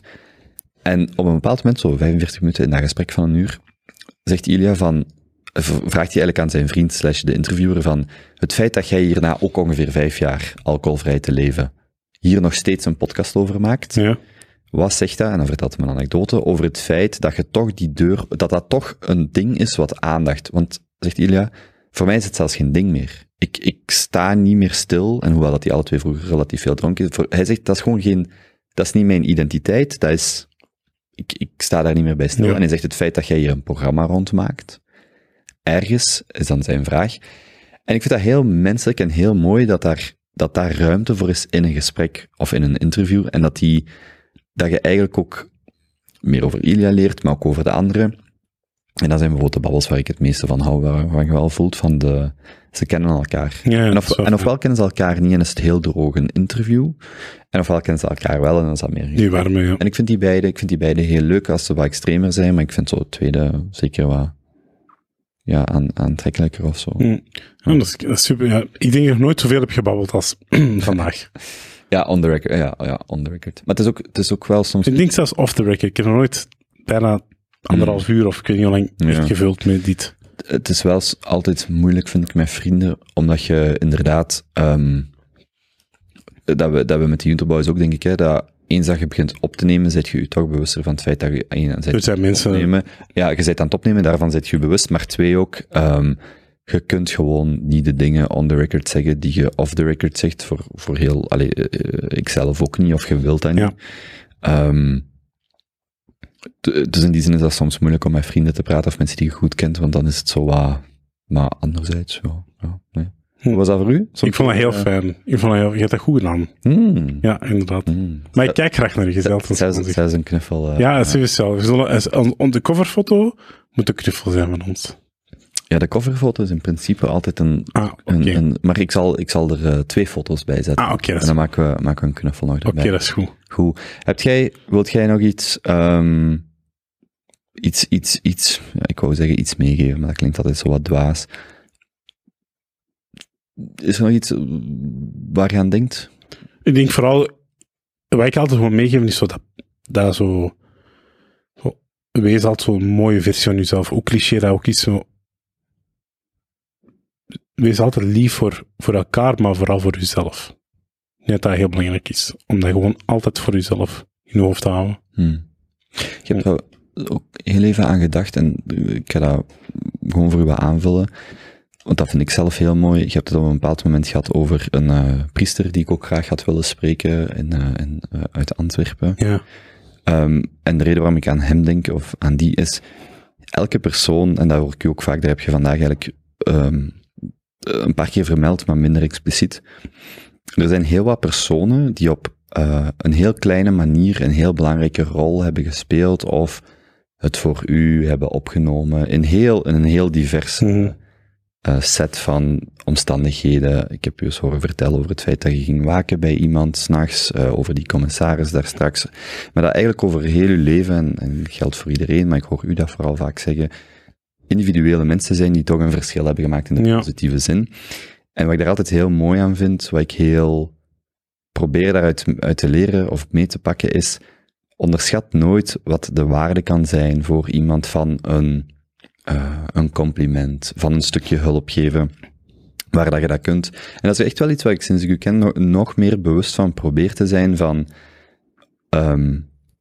je hebt echt wel de mogelijkheid om mensen te helpen, om iets kleins te doen, om iets kleins te betekenen, zonder dat je gaat daar geen prijzen mee winnen, je gaat daar geen schoonheidsdingen voor winnen, je gaat daar geen... Maar je maakt wel effectief voor een persoon een verschil. En dat kan een kind zijn wat aan het huilen is, dat kan een volwassen zijn die aan het huilen is, dat kan iemand zijn die een bepaald gesprek tijd maken voor iemand. Een stukje iemand ontlasten die het heel moeilijk heeft, zorgen voor. En dat dat wel heel vaak heel kleine momenten zijn. Ja. Die ene leerkracht, die ene zorger, die ene vriend, die er toch zo op een bepaald moment een heel groot verschil maakt. En dat is iets wat ik altijd met u associeer, van omdat je dat zelf vaak vertelt en dan ook altijd probeert te onthouden van... Ja, misschien moet je even terugfietsen en hallo gaan zeggen, of die persoon bezoeken, of toch die donatie, of whatever. Ja, dat is waar. Dat kan een heel groot verschil maken, wat jij zelf niet bij stilstaat, dus... Neem je dat ook voor om dat... Om dat is goed, je klinkt precies zoals mij. Dat is hier... nee, maar dat is wel effectief een heel... Iets waar ik bij u altijd heel bewust van ben. Ook het mooie is, vind ik zelf ook, dat hoeft niet dwangmatig te zijn. Als in, het is de warmste week, doneer x euro. Is minder mijn ding. Of koop die wafelen aan de deur. Mogelijks.